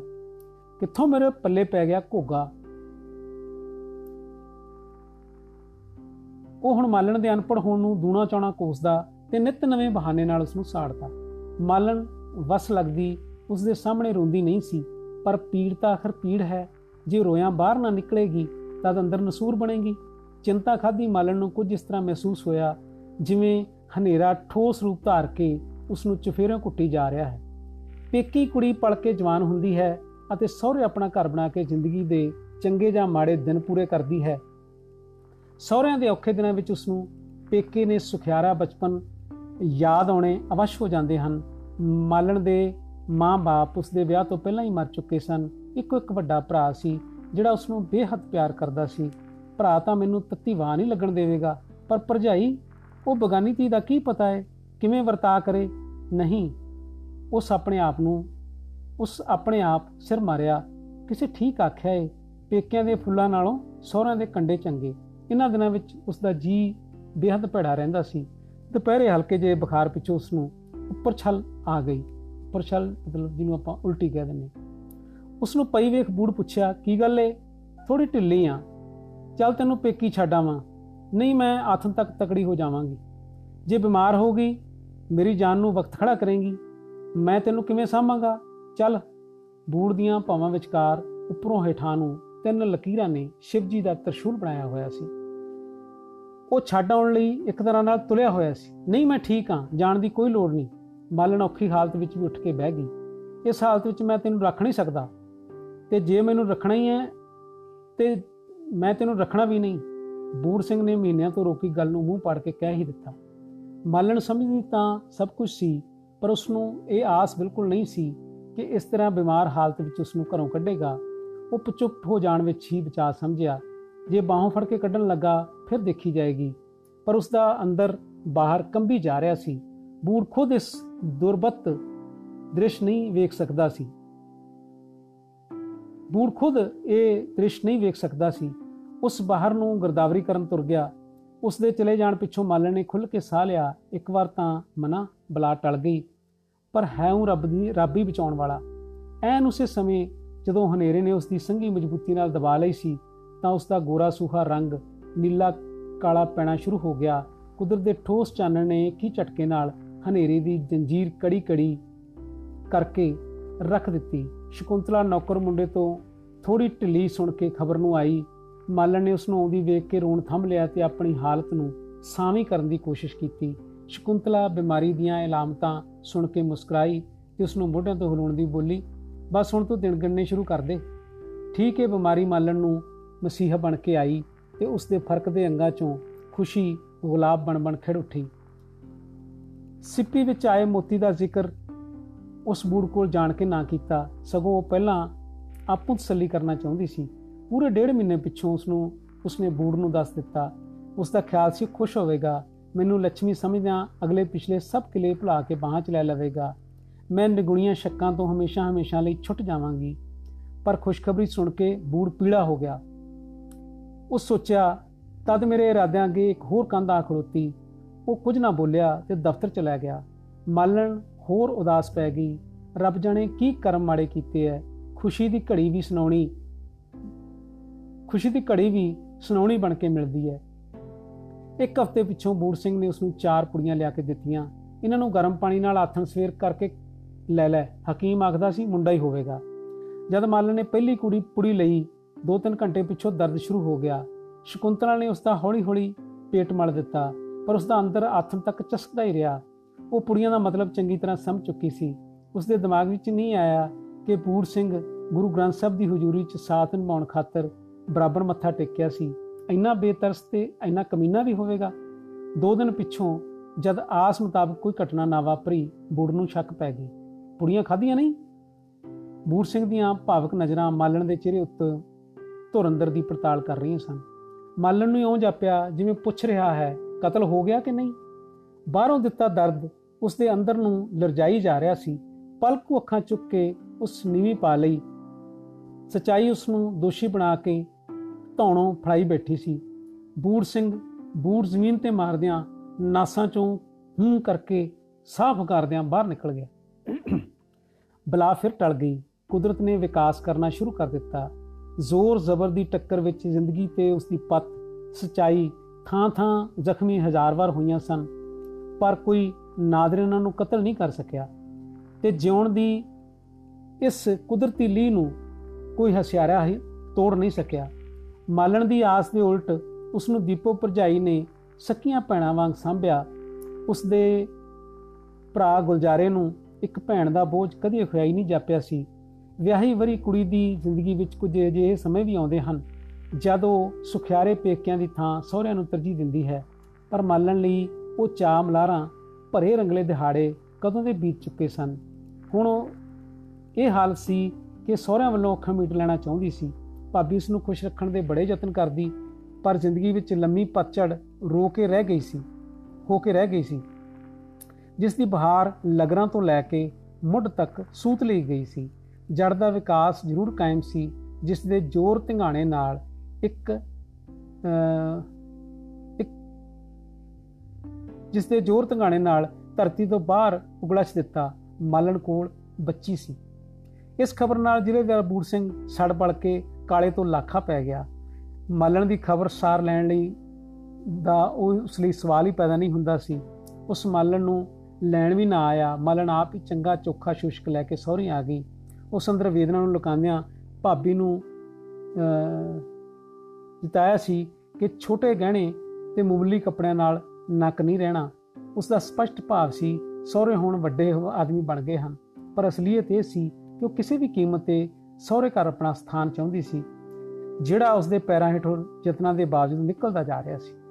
ਉਸ ਦਾ ਸਹੁਰਾ ਉਸ ਨੂੰ ਬੂੜ ਸਿੰਘ ਕੋਲ ਛੱਡਣ ਆਇਆ। ਬਿਰਧ ਦੇ ਸਾਹਮਣੇ ਹੀ ਬੂੜ ਸਿੰਘ ਮਾਲਣ ਨੂੰ ਬਹੁਤ ਕੋੜਾ ਫਿੱਕਾ ਬੋਲਿਆ। ਉਹ ਕਹਿ ਰਿਹਾ ਸੀ, ਕੁੜੀ ਨੂੰ ਜੰਮਦਿਆਂ ਸਾਰ ਮਾਰਿਆ ਕਿਉਂ ਨਹੀਂ? ਜੇ ਜੰਮਣਾ ਹੀ ਸੀ, ਤਾਂ ਮੁੰਡਾ ਕਿਉਂ ਨਾ ਜਣਿਆ? ਦੋਨੋਂ ਵਾਰ ਉਸ ਕਿਉਂ ਤੇ ਪੂਰਾ ਜ਼ੋਰ ਲਾ ਦਿੱਤਾ। ਕੁੜੀ ਨੂੰ ਮਾਰਨਾ ਸੁਣ ਕੇ ਮਾਲਣ ਦੇ ਅੰਦਰੋਂ ਰੋਗ ਭਰਿਆ ਗਿਆ। ਉਸ ਕੁੜੀ ਨੂੰ ਇਸ ਤਰ੍ਹਾਂ ਛਾਤੀ ਨਾਲ ਚਮੇੜ ਲਿਆ ਜਿਵੇਂ ਉਹ ਹਰ ਖਤਰੇ ਤੋਂ ਬਚਾਉਣ ਲਈ ਅੰਦਰ ਪਾ ਲੈਣਾ ਚਾਹੁੰਦੀ ਸੀ। ਨਹੀਂ ਤਾਂ ਖੋ ਕੇ ਨਹਿਰ ਵਹਾ ਦਿੱਤੀ ਜਾਵੇਗੀ। ਬੂੜਾ ਮਾਲਣ ਲਈ ਲੱਖ ਪੈੜਾ ਤੇ ਦੁੱਖ ਦੇਣ ਵਾਲਾ ਪਤੀ ਸੀ, ਪਰ ਬੱਚੇ ਮਾਰਨਾ ਰਾਖਸ਼, ਉਸ ਕਦੇ ਨਹੀਂ ਸਮਝਿਆ ਸੀ। ਉਸ ਹਜ਼ਾਰਾਂ ਜ਼ਖਮਾਂ ਚੋਂ ਉੱਠੀਆਂ ਇਕਸਾਰ ਪੀੜਾਂ ਇਕਸਾਰ ਪੀੜਾਂ ਦੀ ਘੁੱਟ ਭਰ ਲਈ ਔਰਤ ਵਿੱਚ ਜਬਜ਼ ਦੀ ਸ਼ਕਤੀ, ਭਲਾ ਦੁੱਖ ਦੇਣ ਵਾਲਾ ਕੀ ਜਾਣੇ? ਮਾਲਣ ਨੇ ਬਿਰਧ ਦੀ ਸਹਾਇਤਾ ਨਾਲ ਅਨੁਭਵ ਕਰਦਿਆਂ ਟੁੱਟਦੇ ਟੁੱਟਦੇ ਸ਼ਬਦਾਂ ਵਿੱਚ ਆਖਿਆ, ਰੱਬ ਦੀ ਦੇਣ ਅੱਗੇ ਆਪਾਂ ਭਲਾ ਕੀ ਕਰ ਸਕਦੇ ਹਾਂ? ਉਸ ਦੇ ਆਖਣ ਵਿੱਚ ਅਪਣਤ ਦਾ ਜਜ਼ਬਾ ਸੀ। ਤੈਨੂੰ ਜਨਨ ਵਿੱਚ ਕਿਸ ਪੜਗੂਏ ਨੇ ਕਿਹਾ ਸੀ? ਤੈਨੂੰ ਜਣ ਨੂੰ ਕਿਸ ਪੜਗੂਏ ਨੇ ਕਿਹਾ ਸੀ? ਮਾਲਣ ਦੇ অতি ਨਰਮ ਬੋਲ ਵੀ ਉਸ ਨੂੰ ਗੁਸੈਲਾ ਕਰਦੇ ਸਨ। ਇਸ ਦਾ ਮਾਲਣ ਵੀ ਕੀ ਜਵਾਬ ਦਿੰਦੀ? ਜਦ ਉਹ ਇਹ ਗੱਲ ਆਖਦਾ, ਖੁਦ ਸ਼ਰਮਿੰਦਾ ਨਹੀਂ ਸੀ। ਫਿਰ ਠੰਡਿਆ ਪਾਣ ਲਈ ਰੱਬ ਤਰਸੀ ਚ ਬੋਲਿਆ, ਧੀਆਂ ਤਾਂ ਲక్ష్ਮੀਆਂ ਹੁੰਦੀਆਂ ਹਨ। ਰੱਬ ਜਾਣੇ ਅਸੀਂ ਕਿਸ ਜੀ ਦੇ ਭਾਗ ਦਾ ਖਾ ਰਹੇ ਹਾਂ। ਬਾਪੂ ਜੀ, ਬੂੜਾ ਬਿਰਧ ਦੀ ਗੱਲ ਸੁਣ ਤੋਂ, ਖਤਮ ਹੋਣ ਤੋਂ ਪਹਿਲਾਂ ਹੀ ਬੋਲ ਪਿਆ, ਮੈਂ ਵਿਆਹ ਹੋਰ ਕਰਾਉਣਾ ਏ, ਆਪਣੀ ਮਰਜ਼ੀ ਦਾ। ਸੁਣਿਆ? ਐਤਕੀ ਵਾਰ ਮਰਜ਼ੀ ਦਾ ਸ਼ਬਦ ਉੱਤੇ ਜ਼ੋਰ ਸੀ। ਉਸ ਦੇ ਮੱਥੇ ਦਾ ਉਭਰਿਆ ਤਰਸ਼ੂਲ, ਮਾਲਣ ਦੀ ਛਾਤੀ ਚਾ ਖੁੱਬਾ ਜਿੱਥੇ ਉਸ ਦੇ ਤੇ ਬੱਚੀ ਦੇ ਸਹਿਮੇ ਮਾਸੂਮ ਦਿਲ ਧੜਕੀ ਜਾ ਰਹੇ ਸਨ। ਬਿਰਧ ਬੂੜੇ ਦੀ ਆਖੀ ਗੱਲ ਪਾਣੀ ਵਾਂਗ ਪੀ ਗਿਆ। ਉਸ ਸਮੇਂ ਉਹ ਕਿਸੇ ਵੀ ਹਮਦਰਦੀ ਕਿਸੇ ਨੂੰ ਵੀ ਹਮਦਰਦੀ ਨਾ ਦੇ ਸਕਿਆ। ਨੂੰ ਆਗਿਆਕਾਰ ਸੀ ਤੇ ਉਸ ਦੇ ਵਿਸ਼ਵਾਸ ਅਨੁਸਾਰ ਭਾਗਾਂ ਵਾਲੀ ਸੀ। ਮੁੰਡੇ ਉੱਤੇ ਘਰ ਦੀ ਕਬੀਲਦਾਰੀ ਸਾਰੀ ਨਹੀਂ ਤਾਂ ਅੱਧਿਓਂ ਬਹੁਤੀ ਜ਼ਰੂਰ ਨਿਰਭਰ ਸੀ। ਮਾਲਣ ਨੂੰ ਇਹ ਚੰਗੀ ਤਰ੍ਹਾਂ ਪਤਾ ਸੀ ਕਿ ਦੂਜੇ ਵਿਆਹ ਪਿੱਛੋਂ ਇਸ ਘਰ ਦੀ ਨੁਕਰਾਨੀ ਪਤਾ ਸੀ ਕਿ ਦੂਜੇ ਵਿਆਹ ਪਿੱਛੋਂ ਮੈਂ ਇਸ ਘਰ ਦੀ ਨੁਕਰਾਨੀ ਵੀ ਨਹੀਂ ਰਹਿ ਸਕਦੀ। ਇਹ ਗੱਲ ਸੁਣਦਿਆਂ ਹੀ ਉਸ ਦੇ ਅੰਦਰਲਾ ਕੰਡੇਰਨਾ ਪਾਉ ਜਾਗ ਪਿਆ ਤੇ ਦਿਲ ਦਿਮਾਗ ਵਿੱਚ ਉਲਟ-ਪੁਲਟ ਦੌੜਨ ਲੱਗਾ। ਗੁਲਾਮ ਸਮਾਜ ਵਿੱਚ ਔਰਤ ਦਾ ਹੋਣਾ ਹੀ ਲਾਨਤ ਹੈ। ਜਨਮ ਸਮੇਂ ਪੱਥਰ, ਵਿਆਹ ਸਮੇਂ ਭਾਰ ਜਨਮ ਸਮੇਂ ਪੱਥਰ, ਵਿਆਹ ਸਮੇਂ ਭਾਰ। ਵਿਆਹ ਪਿੱਛੋਂ ਵਗਦਾ ਨਸੂਰ ਤੇ ਬਦਕਿਸਮਤੀ ਨਾਲ ਉਹ ਮੁੜ ਕੁੜੀ ਨੂੰ ਜਨਮ ਦੇਣ ਦਾ ਗੁਨਾਹ ਕਰ ਬੈਠੇ। ਮਨਹੂਸ ਸਮਝ ਜਾਂਦੀ ਹੈ। ਪਿਆਰ ਤੇ ਸਤਕਾਰ ਉਸ ਦੀ ਜ਼ਿੰਦਗੀ ਵਿੱਚ ਸੁਪਨੇ ਬਣ ਕੇ ਰਹਿ ਜਾਂਦੇ ਹਨ। ਤੇ ਹਕੀਕਤ ਵਿੱਚ ਤਾਨੇ ਮਿਹਣੇ, ਸਾੜੇ, ਡਰ ਤੇ ਬੇਕਰਕ ਮਾਰ ਉਸ ਕੋਲੋਂ ਉਸ ਦਾ ਮਰਨ ਵੀ ਖੋ ਲੈਂਦੇ ਹਨ। ਇਹ ਉਸ ਮਰਦ ਦਾ ਸਮਾਜ ਹੈ, ਜਿਸ ਕਦੇ ਔਰਤ ਨੂੰ ਜ਼ਿੰਦਗੀ ਦੀ ਦੇਵੀ ਸਮਝ ਕੇ ਪੂਜਾ ਕੀਤੀ ਸੀ।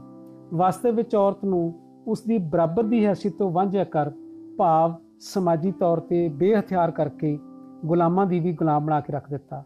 ਬੂੜਾ ਘਰੋਗੀ ਤਰਖੀ ਤੋਂ ਤੰਗ ਪੈ ਕੇ ਲਾਹੌਰ ਨੂੰ ਨਸ ਤੁਰਦਾ ਹੈ।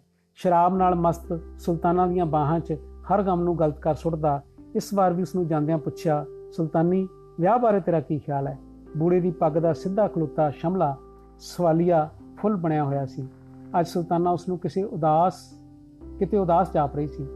ਦੇਖ ਬੂੜ, ਮੈਨੂੰ ਤੇਰੇ ਨਾਲ ਸੱਚੇ ਦਿਲੋਂ ਬਹੁਤ ਹਮਦਰਦੀ ਹੋ ਗਈ ਹੈ ਕਿਉਂਕਿ ਤੂੰ ਬੜਾ ਭੋਲਾ ਹੈ ਸ਼ਾਇਦ ਤੇਰੇ ਨਾਲ ਮੈਨੂੰ ਖੁਦ ਹਮਦਰਦੀ ਦੀ ਬਹੁਤੀ ਭੁੱਖ ਹੈ, ਪਰ ਤੂੰ ਇਸ ਤਰ੍ਹਾਂ ਦਾ ਜੰਗਲੀ ਵੀ ਹੈ ਕਈ ਵਾਰ ਰਤਨਬਾਈ ਦੇ ਸਾਹਮਣੇ ਵੀ ਉਲਝੂਲ ਬਖਣੋਂ ਨਹੀਂ ਹਟਦਾ। ਸੁਲਤਾਨਾ ਨੇ ਪੈਂਦੀ ਸੱਟੇ ਬੂੜੇ ਨਾਲ ਮਾਵਾ ਲਾ ਸੁੱਟਿਆ, ਬੂੜੇ ਦਾ ਮਾਵਾ ਲਾ ਸੁੱਟਿਆ। ਸਾਨੂੰ ਕਿਸੇ ਹੱਦ ਅੰਦਰ ਰਹਿ ਕੇ ਹਰ ਆਏ ਗਾਹਕ ਨਾਲ ਗੱਲ ਕਰਨੀ ਪੈਂਦੀ ਹੈ। ਬਾਕੀ ਰਿਹਾ ਸ਼ਾਦੀ ਦਾ ਸਵਾਲ, ਜਿਹੜੀ ਛੇਤੀ ਹੀ ਕਰਵਾ ਲਵੋ ਕਰਵਾ ਲਵੋ ਵਰਨਾ ਵਰਨਾ ਵਰਨਾ ਹੀਰਾ ਮੰਡੀ ਪਾਨ ਦੀ ਤਰ੍ਹਾਂ ਚਬਾਚਬਾ ਕੇ ਥੁੱਕ ਦੇਵੇਗੀ। ਮਜਬੂਰੀ ਹਾਲਤ ਵਿੱਚ ਸੁਲਤਾਨਾ ਨੂੰ ਬੁੜੇ ਨਾਲ ਹੱਸਣਾ ਪੈ ਰਿਹਾ ਸੀ। ਫਿਰ ਜਦੋਂ ਚਾਹੇ ਕਰਵਾ ਲੈ, ਬੁੜੇ ਨੇ ਸੱਜੇ ਹੱਥ ਦੀ ਉਂਗਲੀ ਉਂਗਲੀ ਸੁਲਤਾਨਾ ਦੀ ਗਲ ਵਿੱਚ ਖੋਪ ਦਿੱਤੀ। ਦੂਜੀ ਹਾਲਤ ਵਿੱਚ ਵੀ ਸੁਲਤਾਨਾ ਨੂੰ ਦੂਜੀ ਹਾਲਤ ਵਿੱਚ ਵੀ ਸੁਲਤਾਨਾ ਨੂੰ ਬੇਖਤਿਆਰ ਹਾਸੀ ਆ ਗਈ। ਸ਼ਾਦੀ ਔਰ ਮੇਰੇ ਸਾਥ, ਅਕਲ ਖੋਤੇ ਸਵਾਰ ਤਾਂ ਨਹੀਂ? ਕਿਉਂ? ਤੇਰੇ ਨਾਲ ਪਿਆਰ ਨਹੀਂ? ਜੰਗਲੀ, ਮੈਂ ਤੈਨੂੰ ਕਿਵੇਂ ਸਮਝਾਵਾਂ? ਸਾਨੂੰ ਪਿਆਰ ਕਰਨਾ ਨਹੀਂ, ਕੁਚਲਣਾ ਸਿਖਾਇਆ ਜਾਂਦਾ ਹੈ। ਸੁਲਤਾਨਾ ਨੇ ਅੱਖਾਂ ਮੀਟਦਿਆਂ ਹੌਂਕਾ ਲਿਆ ਇਉਂ ਜਾਪਦਾ ਸੀ ਜਿਵੇਂ ਉਸ ਦਾ ਧੁਰ ਅੰਦਰ ਦੁੱਖ ਗਿਆ ਹੈ। ਉਸ ਸਮੇਂ ਉਹ ਬੂੜੇ ਦੀਆਂ ਸ਼ਰਾਬੀ ਨਜ਼ਰਾਂ ਤੋਂ ਪਾਰ ਸੱਚੀ ਸੁੱਚੀ ਔਰ ਦਾ ਸਥੂਲ ਮਾਨ ਜਾਪ ਰਿਹਾ ਸੀ। ਉਸ ਵਿੱਚ ਆਖਣਾ, ਉਸ ਫਿਰ ਆਖਣਾ ਸ਼ੁਰੂ ਕੀਤਾ, ਸੁਣ, ਸ਼ਾਇਦ ਮੈਂ ਤੈਨੂੰ ਫਿਰ ਇੱਕ ਕੋਨੇ ਤੇ ਕੋਠੇ ਤੇ ਨਾਮ ਸ਼ਾਇਦ ਮੈਂ ਤੈਨੂੰ ਫਿਰ ਇਸ ਕੋਠੇ ਤੇ ਨਾ ਮਿਲਾਂ। ਜਿੰਨੀ ਛੇਤੀ ਤੇ ਜਿੰਨੀ ਦੂਰ ਦੌੜ ਸਕਦਾ ਹੈ ਦੌੜ ਜਾ। ਹੀਰਾ ਮੰਡੀ ਸੁਹਾਗਾਂ ਦੀ ਬਹੁਤ ਵੱਡੀ ਕਤਲਗਾਹ ਹੈ। ਮੇਰਾ ਵਸ ਚੱਲੇ ਤਾਂ ਸਾਰੀ ਸਾੜ ਕੇ ਸਵਾ ਕਰ ਦੇਵਾਂ। ਬੂੜੇ ਦੀ ਹਾਲਤ ਭਿੱਜੇ ਅਮਲੇ ਵਰਗੀ ਹੋ ਗਈ ਸੀ। ਉਹ ਹੈਰਾਨ ਸੀ ਕਿ ਸੁਲਤਾਨਾ ਅੱਜ ਸ਼ਰਾਬ ਦੀ ਥਾਂ ਇੱਕ ਕਿਹੋ ਜਿਹੀ ਕੁਨੈਣ ਪਿਆ ਰਹੀ ਹੈ।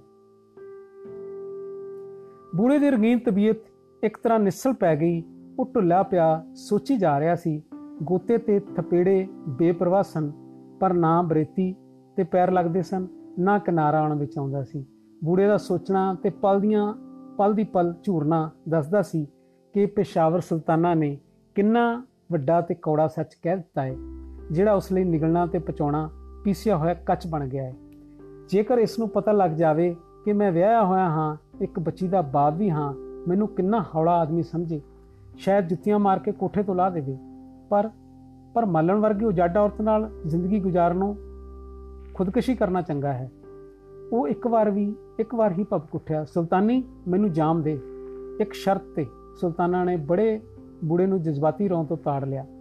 ਜੇ ਤੂੰ ਫਿਰ ਨਹੀਂ ਪੀਏਗਾ, ਮੁੜ ਕੇ ਇੱਥੇ ਨਹੀਂ ਆਏਗਾ। ਨਹੀਂ ਬੱਲੋ, ਇਹ ਮੇਰੇ ਵਾਸ ਦਾ ਰੋਗ ਨਹੀਂ। ਮੈਂ ਆਉਂਗਾ ਬਾਰ-ਬਾਰ ਆਉਂਗਾ ਉਸ ਆਪ ਹੀ ਪਿਆਲਾ ਭਰ ਕੇ ਪੀ ਲਿਆ। ਬੂੜਿਆ, ਤੂੰ ਮੇਰੀਆਂ ਗੱਲਾਂ ਨੂੰ ਯਾਦ ਕਰ ਕਰ ਰੋਏਗਾ ਤੇ ਸੰਭਲ ਜਾਣ ਲਈ ਵੀ ਕੋਈ ਮੌਕਾ ਨਹੀਂ ਹੁੰਦਾ ਹੈ ਸੁਲਤਾਨਾ ਨੇ ਤਸੱਲੀ ਨਾਲ ਆਖਣਾ ਸ਼ੁਰੂ ਕਰ ਦਿੱਤਾ। ਤਬਾਹ ਹੋ ਜਾਣ ਵਾਲਿਆਂ ਦਾ ਤਜਰਬਾ ਜ਼ਿੰਦਗੀ ਚਾਉਣ ਵਾਲਿਆਂ ਲਈ ਲੁਕਮਾਨ ਹੁੰਦਾ ਹੈ। ਹੋਰ ਸੁਣ ਮੈਂ ਮੈਨੂੰ ਤੇਰਾ ਆਖਰੀ ਵਾਰ ਪਿਆਰ ਆ ਰਿਹਾ ਹੈ। ਮੇਰਾ ਜੀ ਧਾਈ ਰੋਣ ਨੂੰ ਕਰਦਾ ਹੈ, ਪਰ ਰੋ ਨਹੀਂ ਸਕਦੀ। ਕਿੰਨੇ ਲੱਖ ਕਰੋੜ ਦਿਲ ਹਨ, ਜਿਹੜੇ ਸਹਿਨ ਵਿੱਚ ਆਏ, ਬੇਚਾਲ ਧੜਕਤਾ ਰਹੇ ਹਨ, ਪਰ ਆਪਣੇ ਸਦਾ ਸਜਰੇ ਜ਼ਖਮਾਂ ਦੀ ਧਾ ਵੀ ਨਹੀਂ ਮਾਰ ਸਕਦੇ।